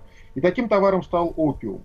Вот. И война была связана с тем, что Великобритания хотела торговать опиумом э, свободно, а Китай на тот момент, э, поняв, какие и торговые, а самое главное социальные последствия негативные несет этот свободный торговый опиум, э, принял... законы, которые запрещали свободную торговлю. Ну вот для того, чтобы э, вот это состояние, началась э, Первая опиумная война. Целью которой было открытие Китая для свободной торговли, ну не только опиум, но и опиуму в том числе. Ну, с нами на связи также, друзья мои, Юрий Вадимович Тавровский, руководитель экспертного совета Российско-Китайского комитета дружбы, мира и развития. Юрий Влад... Вадимович, доброе утро. Также. Здравствуйте. Да, Юрий Вадимович, а вот тоже можете со своей стороны прокомментировать вот эта замечательная фраза: Англия хотела торговать на территории Китая опиумом. Вот, вот, собственно, звучит, звучит, нет, звучит дипломатично, и даже г- г- глаз загорается от такой наглости, но, в принципе, а, действительно, о чем вот в, в бытовом смысле идет речь? То есть э, в независимом другом государстве англичане решают устраивать опиумные, так сказать, курильни. Я так понимаю, да? Вот, об этом совершенно решили. Верно, совершенно верно. Разбойники, э, торговцы опиумом, а они... Э, но это была не Англия, не да. страна, а Ост-Индская компания знаменитая, да? Да. Которая владела уже к тому времени Индией, и в Бенгалии выращивали как раз опиум, и везли его в Китай. И англичане де-факто сначала захватили небольшой островок Гонконг и устроили там базу. Склады, там корабли заходили. Этот островок в устье реки Жемчужной, Джудзян, а рядом большой город Кантон, Гуанчжоу. В самом городе они не решились базу свою создать, потому что там все-таки была китайская власть, пушки тоже стояли. А вот э, Гонконг они захватили. И вот шла большая торговля. Китайцам это очень огорчало, мягко говоря, потому что народ стал курить не только простой, но уже даже в Пекине, в столице, чиновники, окружение императора. Император велел э, разобраться. Губернатор э, вот этой провинции послал войска, которые захватили этот остров и сожгли корабли вместе с опиумом, которые были на борту. Вот тут уже вступила Англия, государство, и послала свои корабли. И навязали, навязали договор нанкинский, в результате которого Гонконг, маленький островок, стал английской колонии. А вот и... вопрос такой, вопрос к нашим, да. к нашим обоим гостям, и к Андрею Владимировичу, и к Юрию Вадимовичу, да. А вот смотрите, а, во-первых, можно пояснить вот саму финансовую схему, как модное слово, да, уже на протяжении последних да. тридцати лет, там, схема, а, то есть как шел товарооборот, чтобы мы понимали, с участием опиума, то есть куда что шло. Опиум шел в Китай, а обратно да. шел, шло серебро. Из Китая. В сливках, да. Выглядит очень просто, потому что а, из Китая еще немножко чая. А откуда брался опиум, соответственно? Из Бенгалии, из Англии. И из английской колонии э, Бенгалия, которая сейчас часть Индии. А, то есть там его добывали, везли в Китай, и из Китая вывозили серебро. У них была большая проблема. Чем э, расплачиваться за э, китайский шелк, чай, фарфор. И э, очень мало было товаров, которые нужны были Англии. А купцы из Остинской компании узнали от португальцев, которые э, торговали на Тайване, что китайцы, вот, мол, очень любят опиум. Поначалу это было ну, такое маленькое увлечение, да? Но потом англичане поставили это все на индустриальную основу, и вот волна э, наркомании захлестнула Китай. Была первая война, сороковой сорок второй год, а потом была вторая война, пятьдесят шестой шестидесятый год. Когда китайцы захватили пиратский корабль, по-настоящему пиратский корабль, на котором была английская команда, и тогда англичане устроили вторую войну. И по итогам этой войны захватили еще большой кусок земли, прилегающий к острову Гонконг. Вот, это Дзюлун называется. Слушайте, а потрясающая вот фраза, война. потрясающая фраза, да? что, значит, португальцы сообщили, что китайцы очень любят опиум. Это же, в общем-то, совершенно не то же самое, что, например, сказать, в России очень любят борщ, а, так сказать, а в Германии, например, свиную рульку с капустой, да? Ведь наркотики – это такая вещь, которая, собственно говоря, попробовав раз, человек, естественно, и становится зависимым, да, от этого, так сказать, зелья. То есть, фактически, насаждение наркомании, я правильно понимаю, да? Совершенно верно. Вот. А, так сказать, Андрей Владимирович, к Андрею Владимировичу Виноградову обращаюсь, доктору политических наук. А, в итоге, вот в результате этих двух войн, на какие договоренности вышли, значит, противоборствующие стороны?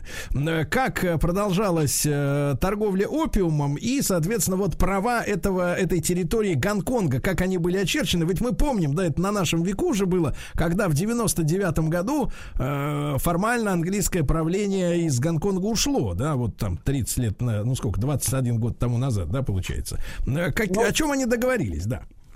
Да, ну, на самом деле не в девяносто девятом, а в девяносто седьмом. Да. А, потому что а, вот, Юрий Вадимович сказал о Второй мировой, ой, о Второй опиумной войне, но она вторая и третья, которая закончилась в восемьсот шестидесятом году, но после этого сама территория Гонконга в том виде, которую мы знаем, она появилась в девяносто восьмом году, в тысяча восемьсот девяносто восьмом году, после окончания Японо-Китайской войны, в которой Китай э, потерпел поражение. И вот тогда сначала был остров Гонконг, а потом были э, Дзюлун, полуостров Дзюлун был присоединен э, в тысяча восемьсот шестидесятом году за арендную плату, которая никогда не вносилась. А потом было подписано соглашение в девяносто восьмом году об аренде новых территорий. Это дальше э, на север за полуостровом э, Дзюлун. Э, вот так сформировалась э, вот эта территория Гонконга, которая сейчас называется специально административный район э, Китая. А чтобы мы, а чтобы мы представляли, это по площади, ну вот в сравнении с российскими реалиями, насколько великая территория? Ну, эта территория невелика, я не могу сказать. Это порядка тысячи квадратных километров, чуть больше. Угу, понятно. Чуть, а, чуть больше. Товарищи, а по этому договору разрешалось и по-прежнему возить наркоту в, в Китай, в континентальный? Вы знаете, насколько я знаю, торговля опиумом, несмотря на все запреты, продолжалась практически до образования Китайской Народной Республики. А, значит, ну я не думаю, что это был легальный э, бизнес, но дело в том, что даже после революции одиннадцатого года э, все-таки китайское чиновничество было очень коррумпировано, и так или иначе каналы поставки опиума сохранились. Юрий Вадимович, а вопрос еще вот о, о, о самой, да, этой Ост-Индской компании. Вот смотрите, с одной стороны, это, это, это компания-прикрышка, ну, под коммерческим флагом, условно говоря, настоящие там импи- империалистические интересы она отстаивала. Да. С какой стати-то государству вступаться за коммерсантов? Ну, если учесть, что даже э, Виндзоры, правящая династия, были пайщиками этой компании, да, А-а-а. то можно понять, что э, все эти пираты были пиратами Ее Величества. Uh-huh. И Ост-Индская компания выступала как, э, uh-huh. ну, как, как прикрытие, да, uh-huh. как, э, передовой, как разведка, да, разведывательный отряд Британской империи. Ну, такая вот э, особенность японского, э, английского колониализма. Uh-huh. То есть вот, хорошие знаете, пираты, очень... понятно.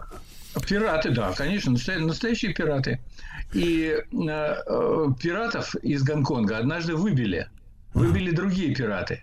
Э, японские пираты. В сорок первом году, после нападения на Перл-Харбор американский, да, японцы выбили и англичан тоже из их колоний, в том числе из Гонконга, Сингапура, Малайи и так далее. Ага. И Гонконг пять лет был по существу японским. И только в сорок девятом году, когда Япония капитулировала, японцы убрались. И встал вопрос, а что будет с Гонконгом?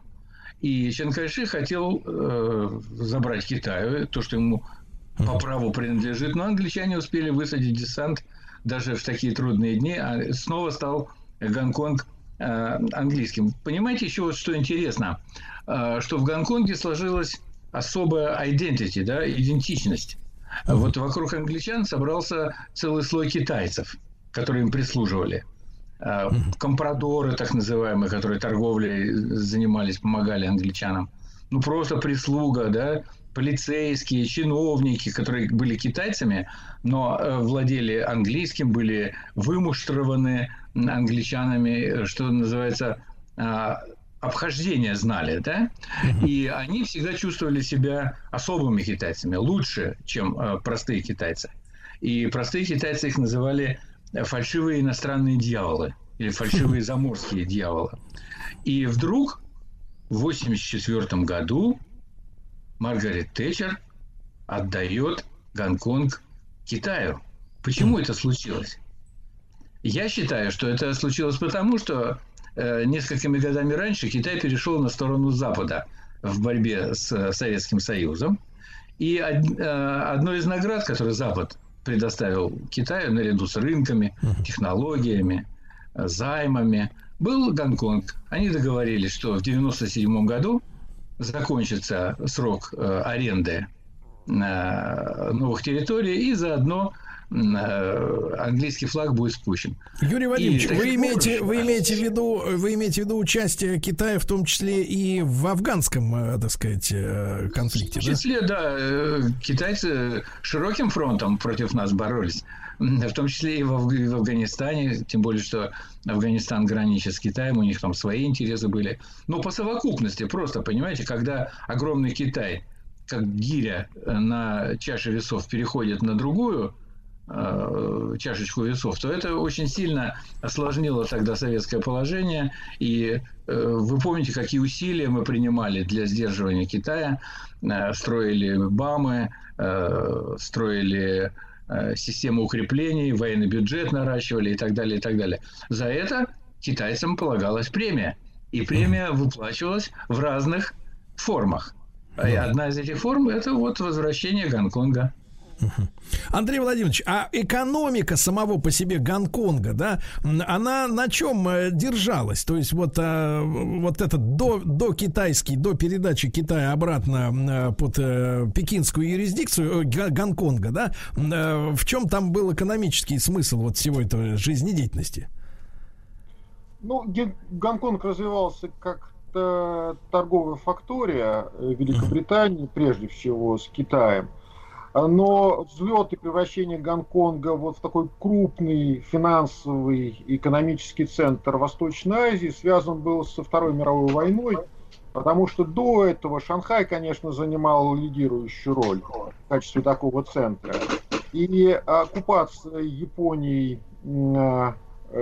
Шанхая вместе да, а потом, значит, и Гонконга, она э, подорвала в определенном смысле позиции, в определенном смысле позиции Гонконга. А потом победа народной революции в сорок девятом году вообще перевела всю экономическую и финансовую деятельность из Шанхая в Гонконг. И вот Гонконг стал развиваться именно как финансовый центр после сорок девятого года. Но он превратился в крупный финансовый центр не сразу, на протяжении длительного времени он был и промышленным центром. Сначала там развивалась легкая, текстильная, прежде всего, промышленность. Потом шестидесятые и семидесятые годы это сборочное производство. И поэтому пути шли практически все страны Восточной Азии. И вот где-то в начале восьмидесятых годов, в конце семидесятых, в начале восьмидесятых Гонконг стал крупным финансовым центром и до сих пор остается прежде всего финансовым центром. А, а такой вопрос, а вот взаимоотношения э, Гонконга и Тайваня, тоже отторгнутой территории, она по- по-другому, правда, так сказать, э, получила остров, да, Тайвань, э, и до сих пор китайцы, я так понимаю, не признают независимости Тайваня. Вот между ними было соперничество и, и, или, как бы, так сказать, вот, э, или, не, или они параллельно совершенно существовали? Знаете, это очень, это, это очень интересный вопрос.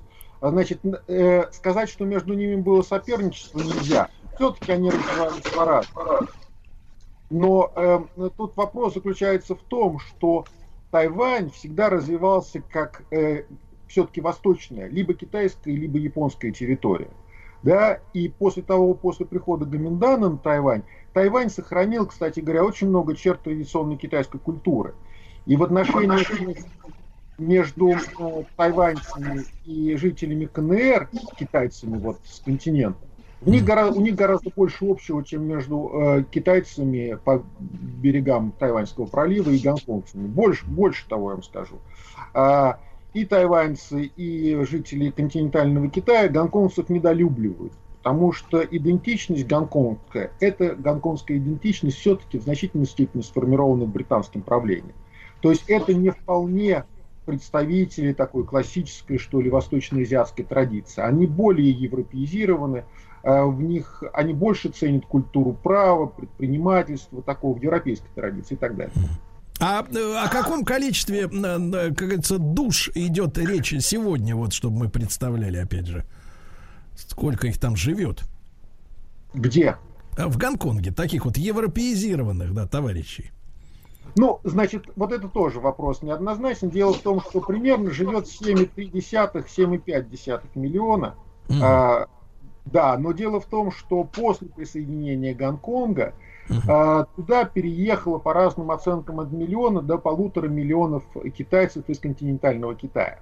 Угу. Понятно, понятно. Хорошо, товарищи, продолжим тогда сразу после новостей, э, новостей спорта середины часа. Андрей Владимирович Виноградов, доктор политических наук, э, профессор Руден с нами сегодня на связи. И Юрий Вадимович Тавровский, руководитель экспертного совета Российско-Китайского комитета дружбы, мира и развития. Мы сегодня говорим о Гонконге и о санкциях против Китая со стороны США за якобы аннексию Гонконга. В чем дело?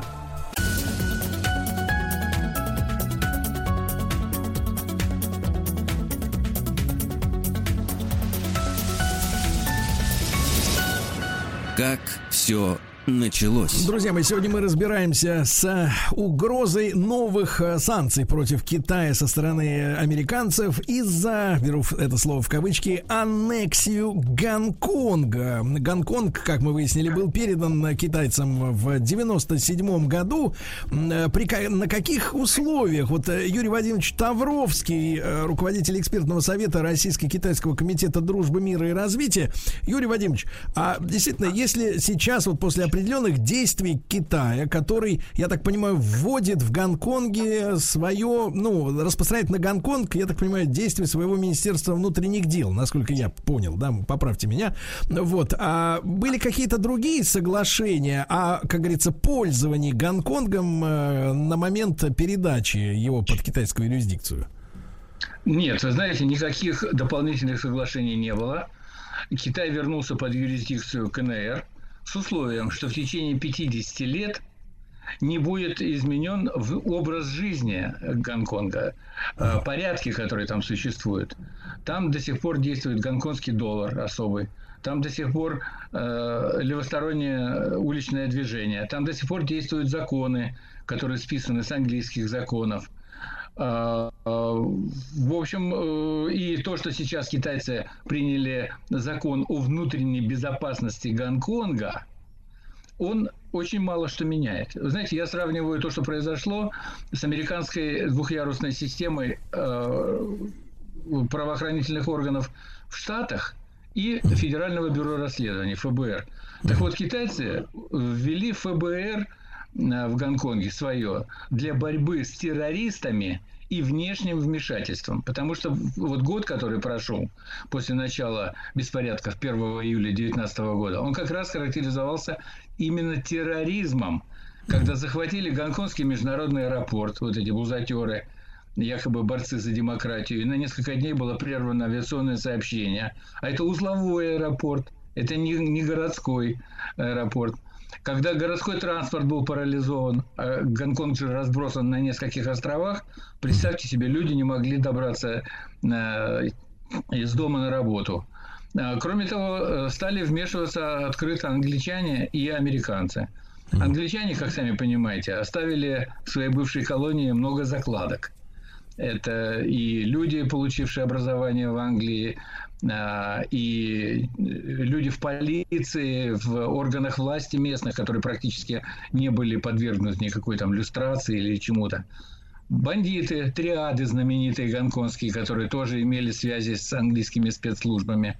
И, э, кроме, и вот англичане с самого начала беспорядков предупредили, что если будет какое-то решительное вмешательство КНР, они примут меры. И американцы, которых вроде бы совершенно не волнует э, прошлое Гонконга, э, они тоже э, приняли закон целый э, о защите э, гражданских прав и свободы э, в Гонконге. И вот, собственно, на основании этого закона, принятого в ноябре прошлого года, сейчас президент Трамп сказал, что да, Китай утратил часть своей автономности, и поэтому на Гонконг не будут распространяться льготы и исключения из санкций против Китая. И вот э, пока еще непонятно, в каком объеме эти санкции начнутся, но, скорее всего, они начнутся. Понимаете, все это надо рассматривать не э, сквозь призму маленького Гонконга, а сквозь призму большой холодной войны, которая началась между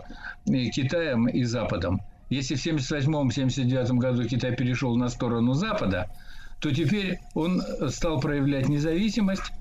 Американцы почувствовали угрозу китайскую, и ну, вот, два года назад началась холодная война. Так что это просто такой эпизод. Это участок фронта. Вот что такое Гонконг сейчас. Юрий Владимирович, а можно ли нам поставить вот такую параллель? Если, я просто, тут забавная история, да, что всю, так сказать, все события, которые происходили там последние там сто пятьдесят лет, да, они были связаны между Англией, условно говоря, там Британской империей, да, и э, Китаем, да, вот. И, и вдруг да. мы читаем новости, что американцы, да, начинают как, каким-то образом из-за Гонконга давить на Китай. Можно ли поставить вопрос следующим образом, что как Ост-Индская компания был, была прикрышкой для интересов британцев, да, в том числе и монархии британской, так и Америка является такой куклой-напальчником типа Петрушки в современном мире и тоже представляет из себя всего лишь боевой отряд британских интересов по всему миру. Так можно ставить вопрос? Вы знаете, очень неожиданная аналогия, свежая и очень правильная. Действительно, Америка является вот той самой Ост-Индской компанией, которая э, начинает с каких-то торговых операций, а потом появляются авианосцы, Госдепартамент, санкции, президенты и так далее. И так далее. Совершенно верно. Ост-Индская компания грабила половину мира, а сейчас Америка э, грабит, ну, наверное, весь мир. Совершенно верно. Понятно. Андрей Владимирович Виноградов с нами также на связи, доктор политических наук, профессор РУДН. Андрей Владимирович, а вы вот разделяете мнение о том, что э, вот эти конфликты и внутри Гонконга, и вокруг него, это всего лишь звенья соперничества между Китаем, который раньше был союзником, условно говоря, Запада, да, а теперь он решил самостоятельную какую-то линию гнуть. Это первый вопрос. И во-вторых, какую линию он хочет гнуть? Ну, я абсолютно согласен. Я абсолютно согласен. Действительно, это э, отражение соперничества между Китаем и Соединенными Штатами в первую очередь. Но я хочу сказать, что Соединенные Штаты примерно в таком же качестве, как и Гонконг, используют и Тайвань. Э, Тайвань — это тоже средство американского давления на Соединенные Штаты, ой, на, на, на средство да, американского давления на Китай. Э, что касается Китая, э, вы знаете, я думаю, что Китай э, не просто стал на сторону, э, да, на да, сторону да. не просто стал на сторону Запада и Соединенных Штатов в начале или в конце семидесятых годов. Э, да, в начале семидесятых годов. Вот, я думаю, что у Китая э, Китай всегда занимал особую позицию. Китай всегда чувствовал себя субъектом не просто международных отношений, а субъектом истории, крупным субъектом истории. И по мере того, как развивается его экономика, по мере того, как Китай стал второй экономикой мира, а по ППС, вероятно, уже и первой экономикой мира, у Китая есть собственные представления о мироустройстве. И он вот эти функции, свои мироустроительные, э, хочет сейчас воплотить на практике. Прежде всего в регионе, где он... где он находится, да, прежде всего в Восточной Азии. Я mm-hmm. думаю, вот это желание Китая установить порядок, это не очень хорошо звучит, э, знаете, по, по пакс синика, да? Но mm-hmm. все-таки Китай считает, что существуют определенные ценности восточноазиатские, в той или иной степени эти ценности разделяют все соседи Китая, и поэтому Китаю, и не только Японии, да, и другим странам, э, хватит жить по западным ценностям. Они mm-hmm. могут попробовать создать свой мир.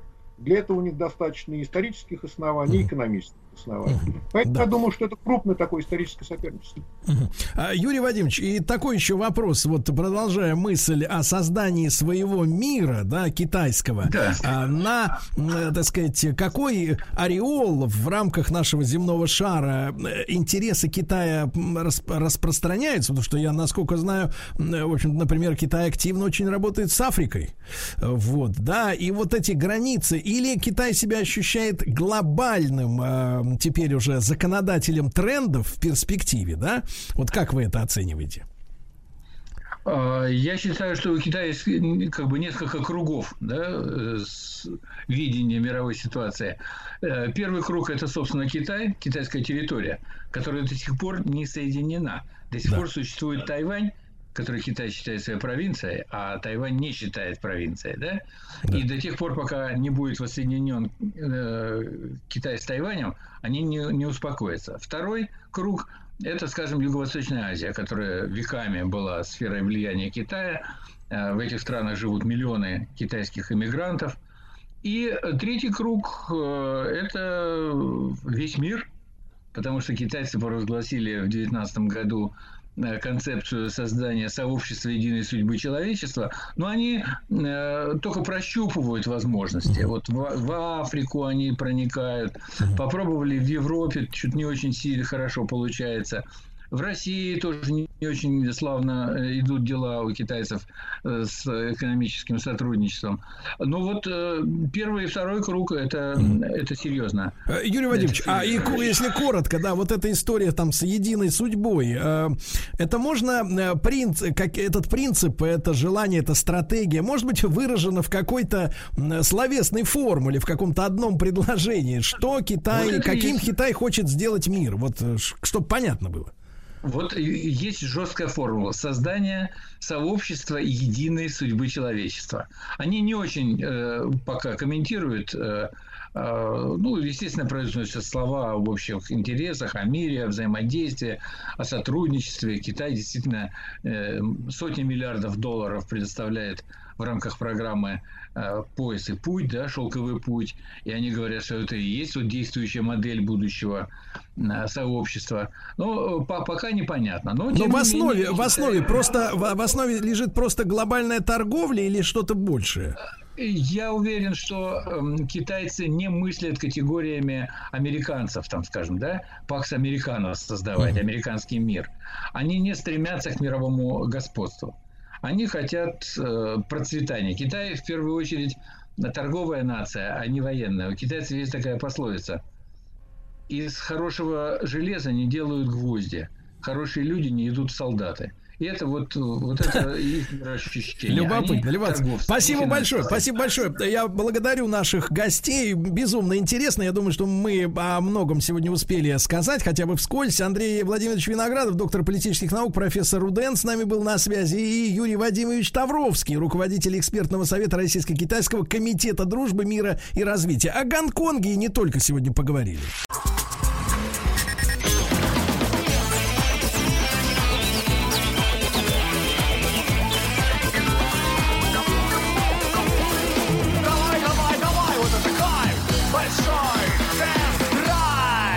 Снова в эфире рубрика «Не может быть». Да, ага. Это Рустам Иванович Вахидов воплощает собой эту рубрику. Здравствуйте, Рустам Иванович. Доброе утро, Сергей Валерьевич. Держим темп, который был установлен три часа назад. Пожалуйста. Вот как вы, как сам жив-здоров, как говорят инспектора, добрые инспектора ДПС, когда ты открываешь форточку? Все. Здравствуйте еще раз, Сергей Валерьевич. Что случилось? Техническая накладка. Извините, пожалуйста. Доброе утро, Влад. Доброе утро, уважаемые. Не повторится. Вы говорили не туда, я понимаю. Хорошо. Какой вопрос? Я говорю, как сам жив-здоров. Отлично, Сергей Валерьевич. Отлично. Что будем тратить на это? Очередной, кстати говоря, этап снятия ограничений сегодня в Москве. Большинство из них сегодня будут сняты, так что да. Ждем возвращения к нормальной, полноценной жизни в самое ну, ближайшее хорошо. время, Сергей Валерьевич. Это, да, конечно, как... не означает, что мы вас увидим совсем скоро в этой студии, в нашей на пятой улице Мирского поля, но в целом, да. Но да. Я готов подчиниться. Значит, смотрите, ребят, давайте мы э, в этой половине программы, да, в первой половине большого тест-драйва обсудим вот какую новость. Она пришла, я так понимаю, из Министерства транспорта и торговли. Внимание! С целью улучшения экологии э, предполагается ввести такое понятие, как старый автомобиль, и, соответственно, запретить его эксплуатацию. Если да. он попадает э, под, э, соответственно, да?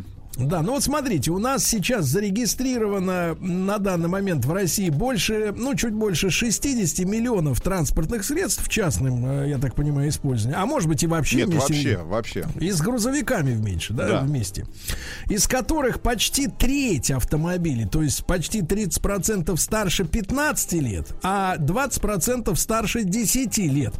Давайте-ка мы, ребят, ну я, например, против огульного утверждения, что возраст распространяется на все модели, например, да, и все марки. Потому что одни машины гниют быстрее, вот, у других все-таки... Другие медленнее. Да, запас прочности выше. А мы же говорим о, и, и не только о состоянии двигателей, но, например, ты же видишь иногда на дороге автомобиль, который, ну, в результате, например, ну, лобового столкновения или бокового просто развали, развалится на части, потому что днище сгнило, да, понимаете, да? А ведь старый автомобиль — это не только экология, это и безопасность того человека, который находится внутри этого автомобиля, да? Вот давайте мы с вашей помощью, товарищи, вот э, предельно допустимые концентрации воздуха возраста определим, да, наш номер плюс семь девять шесть семь сто три пять пять три три. Вот сколько э... это лет, правильно? Или, да. или пробег, Сергей? Вот тут не, не, главный пробег, вопрос. Пробег ни о чем, собственно говоря, не, не говорит. Обычно все можно, есть присадки, и выхлоп будет нормальный. Вот, давайте мы все-таки говорить о общем возрасте автомобиля, да? Вот давайте марка, модель и сколько крайний, да, максимально количество лет эта машина может вообще жить. После чего она должна принудительно быть отправленной на переделку. Да, ну да, куда? А, вместе со Шварценеггером в, в котел, туда, ага. где металл плавит. Под вот пресс. Туда. Под пресс, правильно, да. Ну, давайте мы, пока вы набрасываете, товарищи, свои соображения, да, соответственно, модель и сколько лет ей можно ездить по нашим дорогам. Ну вот, давайте-ка мы посмотрим, какие новости у нас есть автомобильные. Ну, во-первых, продажи новых машин в первом полугодии сократились на четверть в нашей стране. И в то же время, знаете, вот парадоксальная история. Пришло, пришло сообщение, что э, выросли по сравнению с прошлым годом э, случаи, когда э, граждане берут автокредиты. Mm-hmm. То есть продажи автомобилей упали, А количество автокредитов выросло. Это вот как можно объяснить-то с точки не зрения... Не знаю, Сергей. Вот и я не могу. Парадоксальные такие, как говорится, цифры, рынок, да? Рынок, как объяснили нам бы экономисты. Рынок, невидимая, невидимая, невидимая рука рынка. Да-да-да. Так вот, значит, смотрите, лидером по продажам, что касается тех, кто все-таки держится на плаву, да, из на первом, сил, да. Да, на первом месте это АвтоВАЗ с хитом продаж Гранта. Да, на Отцы первом парни. месте. Да-да-да. Значит, смотрите, но тем не менее у них тоже есть падение на двадцать четыре процента, представляете? Но это все равно лидер по продажам, да? У Mitsubishi самое большое падение по- обнаружилось, самое большое падение у Mercedes. А лидер это АвтоВАЗ. Вот видите, какие поля, так сказать, полюса успеха и, так сказать, неудачи, да? У Лада Веста появится четырнадцать специальных версий. Вы можете себе представить? четырнадцать да, версий. Класс. Да, это как и коммерческие. Бы. Не надо, вы, я чувствую, не скоро в этом запутаетесь. В этом. В этом. В этом разнообразии вы хотели сказать. Да-да-да. В этом изобилии. Ну, видите, как вы понимаете, можете себе даже с утра как-то помочь. Ну, смотри, названы самые продаваемые в России кроссоверы с пробегом. То есть вот на заметку тем, кто вдруг захотел продать почему-то свой автомобиль. На первом месте находится Toyota рав четыре. Логично. На первом месте. Возможно, люди, лояльные клиенты, у Toyota очень лояльные клиенты, да, они, э, так сказать, доверяют этой марке. Они, наверное, захотели пересесть массово в новые рафики, да, который э, прошел, э, так сказать, операцию по смене пола окончательно, да, и вот теперь уже стал таким э, крепким, брутальным парнем. Хотя еще полтора поколения назад это была такая э, девчачья машина. На втором месте Nissan Qashqai. И на третьем месте Toyota Land Cruiser, представляешь? А как, а как этот автомобиль попал в список кроссоверов? Но, может быть, владельцы стали поскромнее, пересели на, может, какие-нибудь другие, более mm-hmm. скромные автомобили, не знаю. Ну, как можно отказаться здесь от удовольствия чувствовать себя королем, так сказать, трассы, правильно, да? Непонятно, конечно, действительно. Дальше. Правительство сделало лизинг автомобилей доступней. Вот. Руслан Ильич, а вы можете объяснить, что такое лизинг? Вот, потому что в, в частном автомобилевладении как-то это слово не слишком часто звучит. Одну секундочку. Я просто пытаюсь разобраться с этой формой приобретения автомобилей и владения. Слушайте, ну вот, пожалуйста, автомобиль в лизинг, например, да, от лидера автолизинга в нашей стране. Сейчас так, новые автомобили и техника без переплат в лизинг для юрлиц и индивидуальных предпринимателей. Ну, то есть это юрлиц. Ну вот, пожалуйста, да, сэкономьте до пятнадцати процентов, но я вот тебе зачитываю специальное предложение, которое прям сразу выскакивает на сайте. Сэкономьте до пятнадцати процентов по госпрограммам льготного лизинга, ага. десять, минус десять процентов по программе «Грузовой транспорт», минус двенадцать процентов по программе «Свое дело», минус двенадцать целых пять десятых процента по программе «Российский тягач», минус двенадцать целых пять десятых процента по программе «Такси», минус пятнадцать процентов по программе «Дорожно-строительная техника». В да? общем, если да. вы юрлицо, вам прямая дорога да, в нет, лизинг. Ну, если, извините, если я так понимаю, что вы используете этот приобретаемый автомобиль в своей непосредственной хозяйственной деятельности. Наверное, так. Правильно? Понятно. Мы Значит, сформули... Сформулирую. Смотрите, в Госдуме предложили разрешить предъявлять регистрацию автомобиля, ну то есть техпаспорт, в электронном виде. Представляешь? А-а-а. Только-только освоили эти самые бумажки. ОСАГО. ОСАГО в электронном виде. Теперь можно не обязательно с собой эту бумагу саму, саму а, а четвертого формата носить, да. Вот теперь э, глава комитета Госдумы по труду и соцполитике господин Нилов. Вот, э, вот говорит, чтобы ты ездил, и у тебя в смартфоне, например, так сказать, документы на машину. Дело в том, что сейчас за управление машиной без регистрации на автомобиль водителю грозит предупреждение или штраф пятьсот рублей. Но могут и на штрафстоянку отвезти. А ты так раз телефон показал и поехал дальше, да? В ЦОДД, ЦОДД, ребята, ну, наши аббревиатуры, связанные с дорожным хозяйством, они, конечно, обладают повышенной неблагозвучностью.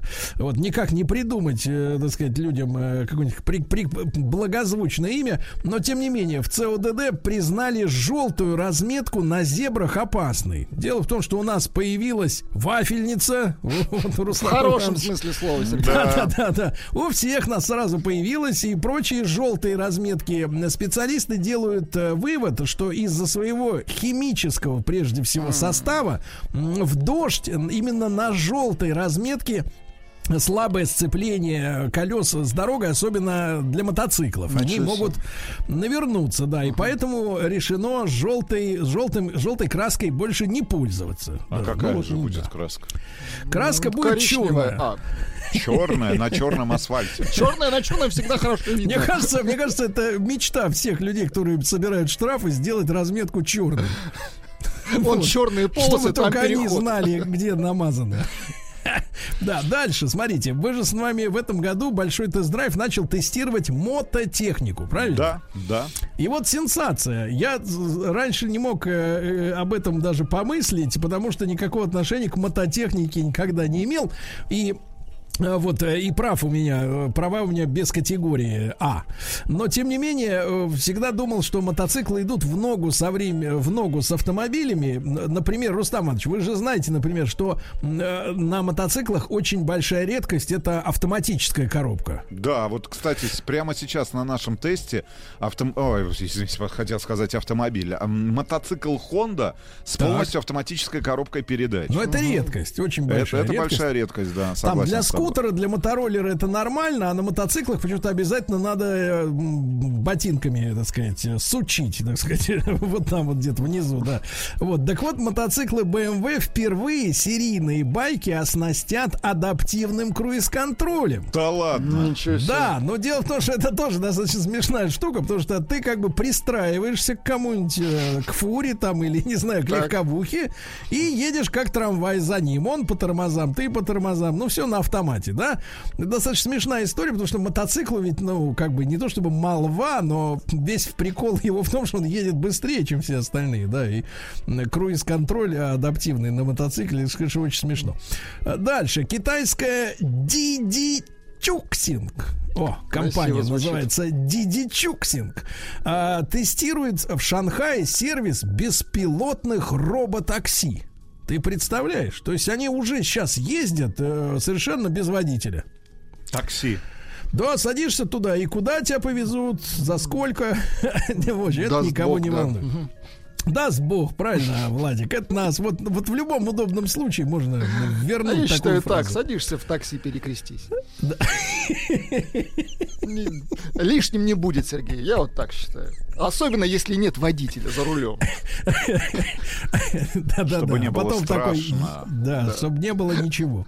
Давайте дальше. В ГИБДД назвали условия увеличения скоростного лимита на некоторых трассах, а у нас достаточно хорошие скоростные дороги уже сейчас есть, до ста пятидесяти километров в час. Потому что, ну давайте скажем так честно, у нас большинство иномарок, да, ну я имею в виду такого размера, например, с С-класса начиная там или Д, да, Е, они, конечно, все рассчитаны на скоростное движение, особенно немецкие автомобили, которые рождены в той стране, где есть безлимитное движение по некоторым трассам, да, ну и сто пятьдесят это не то чтобы не предел, это крейсерская скорость. Так вот, начальник безопасности говорит, что нужно документы подготовить для того, чтобы это было возможно. Уже сейчас можно до ста тридцати э, разогнать потоки, да? Ну и, соответственно, а вот до ста пятидесяти надо уже менять документы, потому что вот эти ГОСТы, все эти СНИПы и прочее-прочее, они все э, на такую скорость, как говорится, не рассчитаны, к сожалению. То есть эта проблема носит скорее бюрократический характер, да? Дальше. Вот я уже говорил, что россияне стали больше брать автокредиты. Опять же, странная ситуация. Система, потому что продажи падают, а кредитов взяли больше. Украинцы так. выпустят сверхмощный минивэн-вездеход. Называется компания «Пульсар». Вот. Mm. Да, на базе, значит, чего? На базе, я так понимаю, что шасси от фургона Volkswagen Crafter. Mm-hmm. Вот. А называться эта машина будет так: Торсус Террасторм. Красивое название. Не и по-укра... за... и не запоминается. По-украински, да. Не по-украински, конечно. Но тогда надо сказать не по-украински. Хорошо. Нет, вначале просто перед названием нужно добавить всего лишь «Ц», и все. Це, це, це торса. Да, да, да, да. Оно сразу фирменное такое украинское название. Це тачка. А, да, вот, вот, вы видите. Хороший, кстати, бренд. Це тачка. Це тачка, да. Сейчас, подождите, я посмотрю, как автомобиль будет э, на украинском языке. Автомо. Летак — это самолет, да, правильно? Да, да, а это, это наоборот, земляк. Сейчас, це земляк. Сейчас, секундочку. Слушайте, я смотрю, вы филологически все. Если бы мы подкованы. Особенно, Особенно вы, Владик, да. Автомобиль. Так и будет. Как автомобиль? Ау- Без мягкого? Автомобиль. А. Биль. Це автомобиль. Хорошо, хорошо. Автомобиль. Да. Дальше. Хорошая новость для всех, кто из-за коронавируса не смог продлить водительское удостоверение. Ребята, срок замены продлен до тридцать первого декабря, вне зависимости от того, когда у этого вас конкретно... Года. Этого года. Да, закончился. Но имеется в виду, это или в марте, или в мае, или там в апреле. До тридцать первого декабря, так что по старым, даже если там срок годности, как говорится, истек, можете спокойно ездить. Все хорошо, все нормально. Хорошая новость, да? Ну и в России общественники предложили увеличить размер автомобильных штрафов, да? А-а-а. Вот, ну какие цифры, а что например? За общественники, Сергей Валерьевич? Общественники, ну, например, вот э, есть рабочая группа «Защита прав автомобилистов». Да. И право автомобилиста, я считаю, правильно, потребовать увеличения штрафа. Нет, а, кажется, накажи, это... а накажите меня покрепче. Мне вот кажется, да? это... Не, но дело в том, что, смотрите, там... А на чью мельницу льют воду эти общественники? Общественники на общество. Конечно, общественники работают на общество. Нет, а единственное, что, ребят, я вот когда эту новость прочел, и тут э, был за рулем, и у меня даже, наверное, на регистраторе есть запись, когда, вы знаете, я живу за городом, и тут камеры у меня, ну, фактически они висят там через каждые там, там три-пять километров, ну, си- си- си- систематически, да, и, в принципе, все уже это выучили эту историю и выдрессировались, и у кого есть там круиз-контроль или лимитер, все ставят там сто двадцать восемь, условно говоря, и никто не балует этими, кроме мотоциклистов. Но недавно у меня совершенно нагло стал сначала сзади поджимать В-класс Мерседес, вот, который потом перестроился и, соответственно, прям под камеру пошпарил где-то со скоростью, ну, по ощущениям сто пятьдесят - сто шестьдесят и дальше попер. Я только успел увидеть, что у него номера три Ольги. ООО. Угу. И мне кажется, что для безопасности дорожного движения, э, да, цены, штрафы очень важно. То есть есть такое мнение, что есть люди, которые за деньги могут откупиться от чего угодно, в том числе им не по барабану заплатить две тысячи за нарушение скоростного режима, или пять, или десять. Ну, в общем, им плевать. Но самое отвратительное, это когда я явно вижу машину, которая просто находится вне базы, так сказать, mm. ГИБДДшный, да, ну, я могу эти номера поднять, у меня есть запись на видеорегистраторе, там скорость, все есть.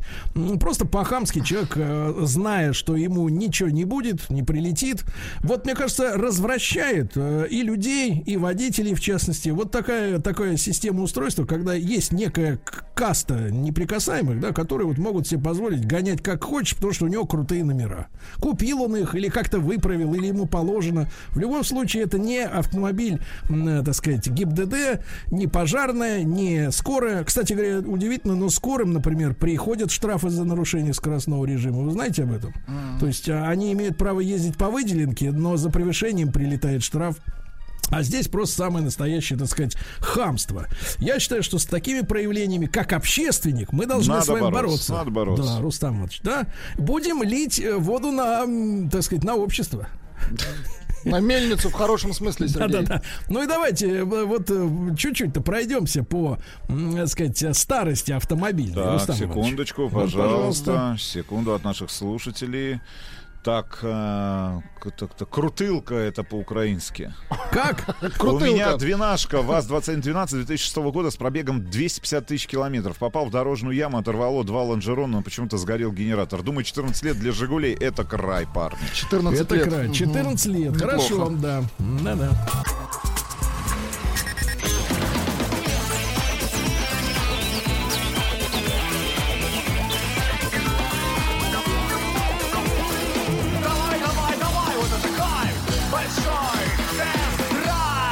Так, ну пробежимся, товарищи, по советам бывалых. Речь зашла у наших чиновников о том, чтобы позаботиться об экологии, конечно же, и подумать о том, чтобы слишком старые автомобили ушли в небытие, в свой автомобильный ад.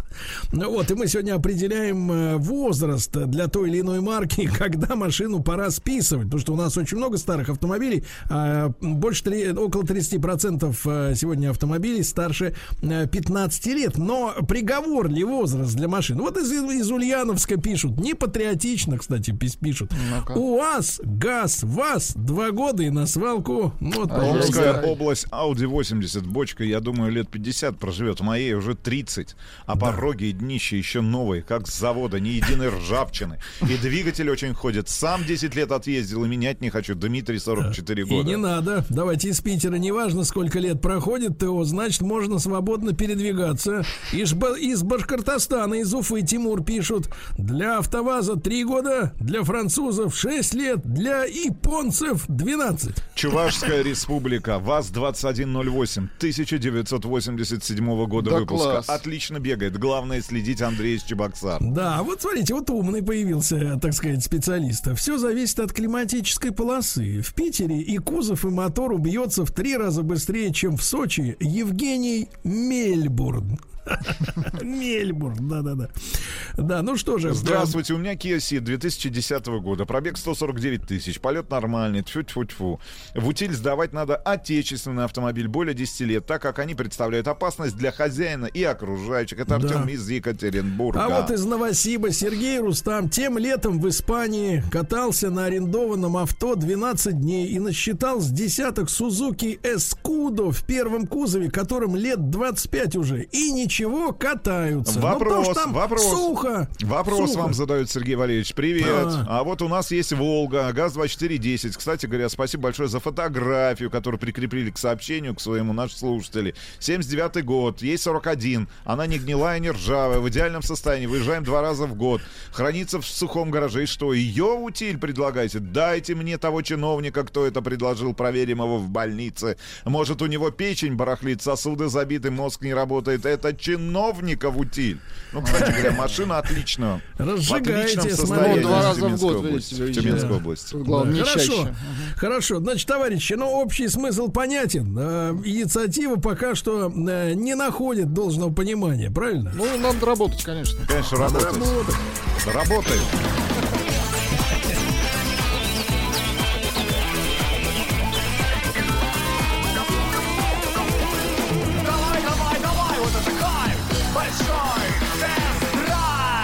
Друзья, у нас сегодня в большом тест-драйве двойная новинка. На одном автомобиле, значит, курсировал Рустам Иванович. Но ну, курсировал ваш... недолго, я вам я, я честно признаюсь. Зря. двадцать четыре часа. Это все, на что меня хватило.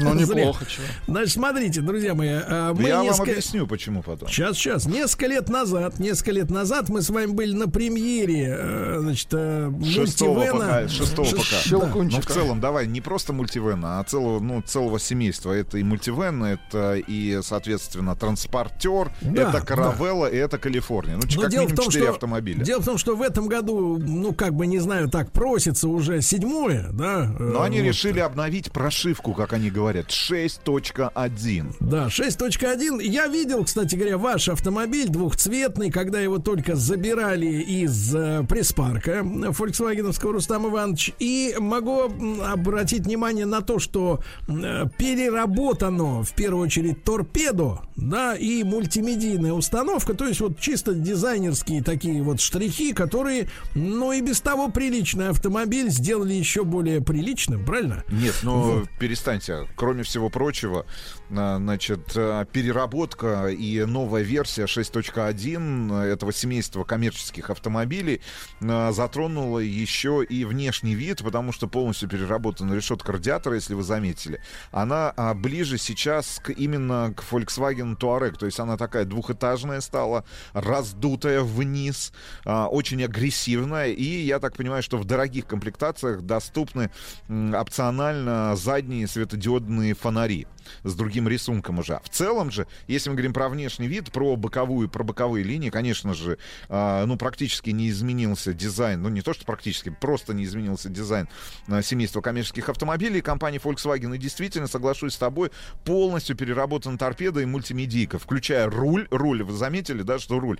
Но такой руль встретить э, в той же каравелле, в транспортере, либо в мультивене, там еще лет пять назад можно было невозможно. Сзади, да. Да. Хорошо. Нет, почему же сзади? В автомобиле, в автомобиле, который пристроился к вам сзади, да. Да. Нет, но, ну, смотрите, но... я, я обратил внимание на то, что переработали ну, они карту, так называемую, панелей э, в дверях. Значит, я так понимаю, на это тоже ушло какое-то время. Ну и вот развернули мультимедийку, да, если мы говорим о торпеде, то есть она тоже двухуровневая получилась, где-то даже воздушной такой, висящей в воздухе. Ну и, наконец, полностью цифровая приборная панель, значит, добралась и до коммерческого автотранспорта концерна Volkswagen, за что отдельное спасибо. Ну вот видите, как вы все хорошо успели изучить за двадцать четыре но, часа. Но проблема в следующем. Я тебе могу сказать, что так. Вот, к большому сожалению, я не знаю по какой причине, значит, наверняка, как, как это водится, вам достался лучший автомобиль. Значит, из, из этой пары автомобилей, которые мы взяли на двойной тест. Да, Сергей Валерьевич. Ага. Но мне достался автомобиль в лонг-версии. И, к большому сожалению, я впервые в Москве ощутил именно на себе все все последствия, во-первых, реорганизации дорожного движения. Ну, и как парковочных вы... мест. Парковочных мест. И то, что конкретно этот автомобиль в лонг-версии, я не говорю про его ездовые характеристики, про то, как этот автомобиль а, стоит на дороге. Я именно про... А, вот это постоянно... Нет, про эксплуатацию. Про удобство эксплуатации автомобиля длиннобазного.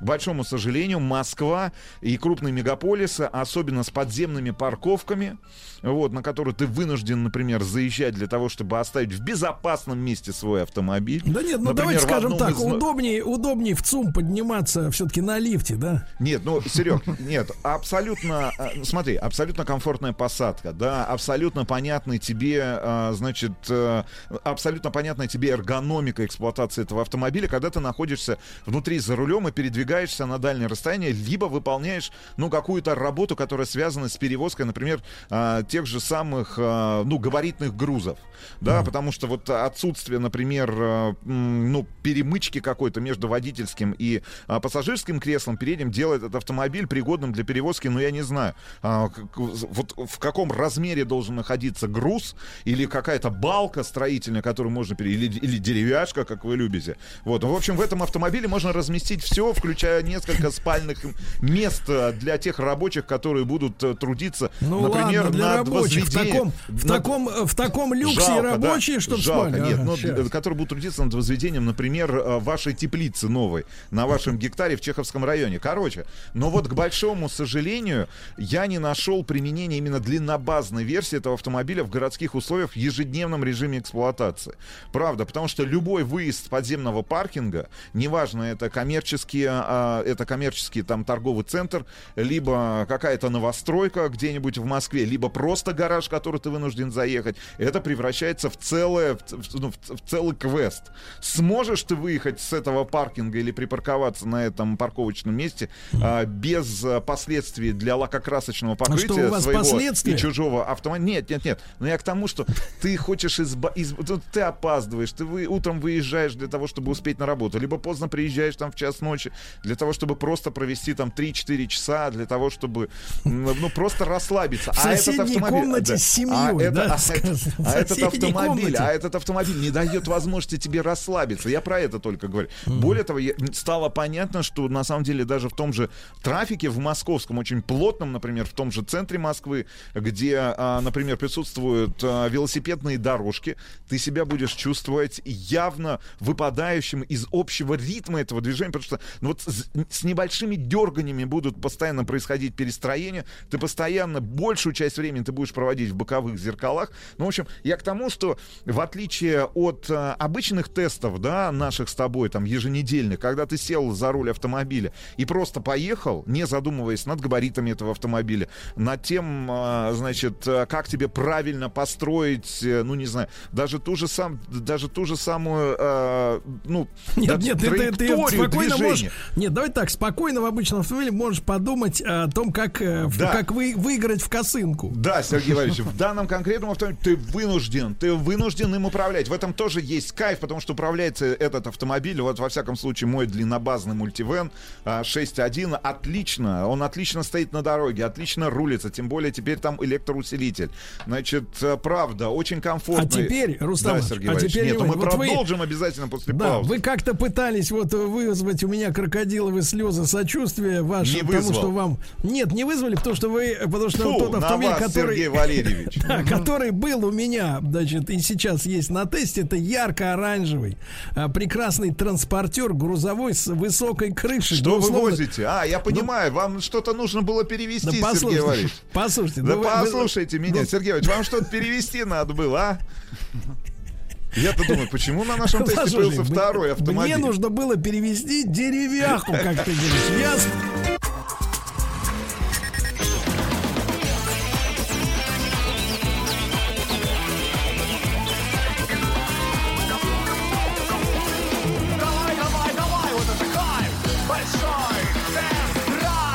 Друзья мои, итак, сегодня в большом тест-драйве, значит, соответственно, мультивэн и э, транспортер э, шесть один от Volkswagen, да? Ну, давай ты, деревяха, ну, давайте, рассказывай. Дели, делиться буду впечатлением, потому что, действительно, от, от внешнего вида я обалдел, потому что это самый высокий вариант для транспортера, то есть там надстроенная а, два, при помощи... Еще есть крыша дополнительная. Да, белая, белая, пластмассовая, насколько я понимаю, огромная вот эта крыша, ну, что вы представляли, можно человеку нашего роста... Что ж за деревяха такая, Серега? Ну, послушайте вы меня, Серега, послушай меня, Руся. Вы что, значит, гробы можно... стоя перевозили?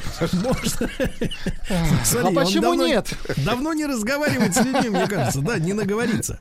Так вот, Русаватович, можно стоять внутри в полный рост в сомбреро, понимаете, да, и не касаться потолка. Кстати говоря, обратил внимание на обилие внутри вот этого грузового полностью кузова, который, кстати, устлан очень мягким толстым э, резиновым полом, то есть э, ничего не царапается, и огромное количество всяких фиксаторов на стенах, то есть есть возможность качественно закрепить груз, да, вот внутри этого... У вас была передвижная вечеринка, Сергей Валерьевич? А, а да, кого в сомбреро. Кого да. вы крепили, используя эти фиксаторы? Людей. Людей.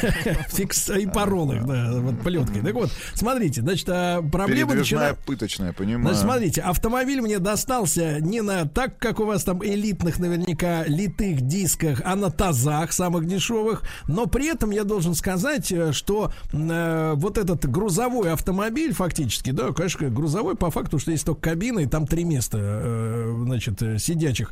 Вот, э, движется очень комфортно. Прекрасные базовые вот эти настройки подвески немецкие, даже несмотря на, там, на колеса какие-то не слишком широкие и прочее, прочее. Я уж не говорю никакой там адаптивной, наверное, подвеской, как у вас, и не пахнет. Вот. Но, тем не менее, очень комфортные условия. И лишний раз это мне напоминает. Знаете, помните, у нас давным-давно были на тесте вот не этого, э, так сказать, поколения В-класс Мерседес, да, вот предыдущего. Диана. Да, и, и вот настройки Volkswagen круче даже у грузового, чем у того старого Виана. То есть более комфортабельные. Но дальше вот вы восхищались рулем неким, да, таким, который... Новый руль. Да, у меня руль абсолютно пустой, то есть ни а-а-а. одной кнопки, ни одной. Ну, руль пустышка. Вот, одной... Найдите фотографию нового руля, Серега. Да, да, смотрите, ни одного, ни одного, значит, ни, одна, ни одной кнопки. Естественно, полностью аналоговый дисплей, не переключается бортовой компьютер, все, что тебе нужно знать, все тебе показывают, да.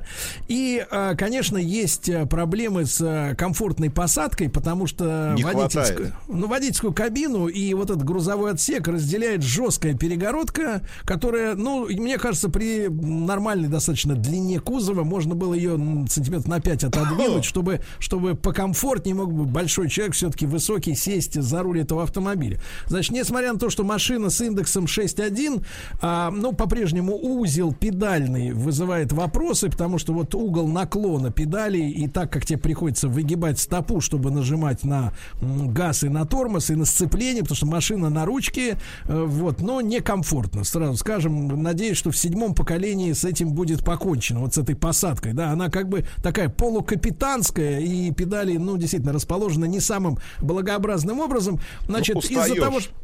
Да-да-да, некомфортно. И вообще кресло, значит, не очень, э, скажем, располагает к отдыху, к огромному сожалению. Так вы ну, в вот. транспортере, вы деревяху везете. Ну, понимаете? Понятно, я на работе, да, да, да. Так вот, значит, что надо сказать? Достаточно динамично разгоняется с места, но двигателя, по-моему, там даже стоит один и шесть дизельный мотор, судя по документации, могу ошибаться, но у меня такое сложилось впечатление, очень вяло прибавляет на уже на скорости, вот, к, к огромному сожалению. Из плюсов... Э, э, ручной кондиционер, который даже не климат-контроль, а все выставляется вручную. Из-за того, что очень маленький объем вот этого пространства кабины быстро охлаждается даже в тридцатиградусную жару, а сверху же еще у тебя вот этот кожух пластмассовый, да, который образует такую антресоль над кабиной водителя, то есть солнце не прогревает сразу крышу над тобой. И это хорошо в том смысле, что, так сказать, летом не так жарко, а зимой не так холодно, наверное. Но вот что меня, знаете, Рустам Иванович,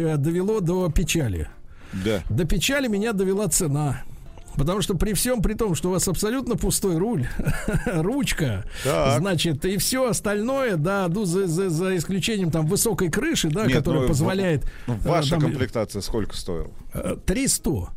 Ну, вообще от двух миллионов ста сорока шести тысяч рублей. Это, это за вообще... транспортер. Это за понятно. Транспортер комби. Есть и такая версия транспортера. От двух миллионов четырехсот двенадцати тысяч рублей просят, значит, в официальных и дилерских центрах. А каравелла будет стоить от двух миллионов семисот девяноста пяти тысяч рублей. Мультивен от трех миллионов четырехсот пятидесяти трёх тысяч рублей. А, и, а твой? И Калифорния от четырёх миллионов тридцати. Хорошо. Твой мультивен длиннобазный. Да, слушай, я, я, я, честно говоря, даже не узнавал. Я думаю, что далеко за не пять. Залезали в бардачок. Нет, я... Ну, наверное, как пятерки ближе. Это, да? это, это, это даже можно и не гадать. От ну пяти, вот, так смотри, от пяти. Смотри, а у меня же полностью получается грузовой, грузовая машина чисто утилитарная. Да, вот за исключением. И уже там... три, да, получается? Нет, триста она стоит, да. И при этом, ты понимаешь, я не поленился, я обычно этим не занимаюсь, но тут стало интересно, потому что это просто грузовик абсолютно пустой. Внутри вот чисто подгрузы высокие, и все. Там больше ничего, собственно говоря, нет такого особенного-то. А, то есть, ну, просто нет. И я посмотрел, не поленился. Ну, вот, например, фордовские транзиты, да? Угу. Там где-то один и семь. А «Газель»? один и семь. Ну, вот «Газель» тоже где-то в районе там один и шесть, один и семь. Там еще, наверное, скидки можно качать какие-то, да? Вот. И в, это, в этой связи... В общем, вот... «Газель». Нет, а-а-а. просто, просто в этой связи непонятно предназначение именно маркетологическое ну, этого автомобиля, да. Потому что тот же мультивэн в любом случае остается одним из самых популярных а, микроавтобусов, если мы говорим, да, вот минивэнов. А, если будем сравнивать с тем же Альфардом и эс ви-классом, в любом случае мультивэнов продается больше. Тут у тебя вопрос именно по коммерческому автотранспорту, правильно? Ну да, вот для грузовика это слишком такая дорогая роскошь. Ну, а в наше время достаточно, так сказать, когда приходится в за... наше время дорогое удовольствие просто увидеть вас, Сергей Валерьевич, на съемочной площадке большого тест-драйва. Живьем, в наше живьем, время деревяху а не, перетащить. Да, а, не ваш, а не вашу, так сказать, это, голографическую копию или проекцию. Да. Да. Ну вот, Рустам Иванович, я надеюсь, мы в среду снимем с вами оба этих автомобиля, да? Я тоже надеюсь, Сергей. Вот, и тогда вы посмотрите на меня и поймете, что... И на вашу что... деревяху, я понимаю. Да, да. Деревяха нормально в строю. Все, ребята, пока, до вечера. Еще больше подкастов на радиомаяк точка ру.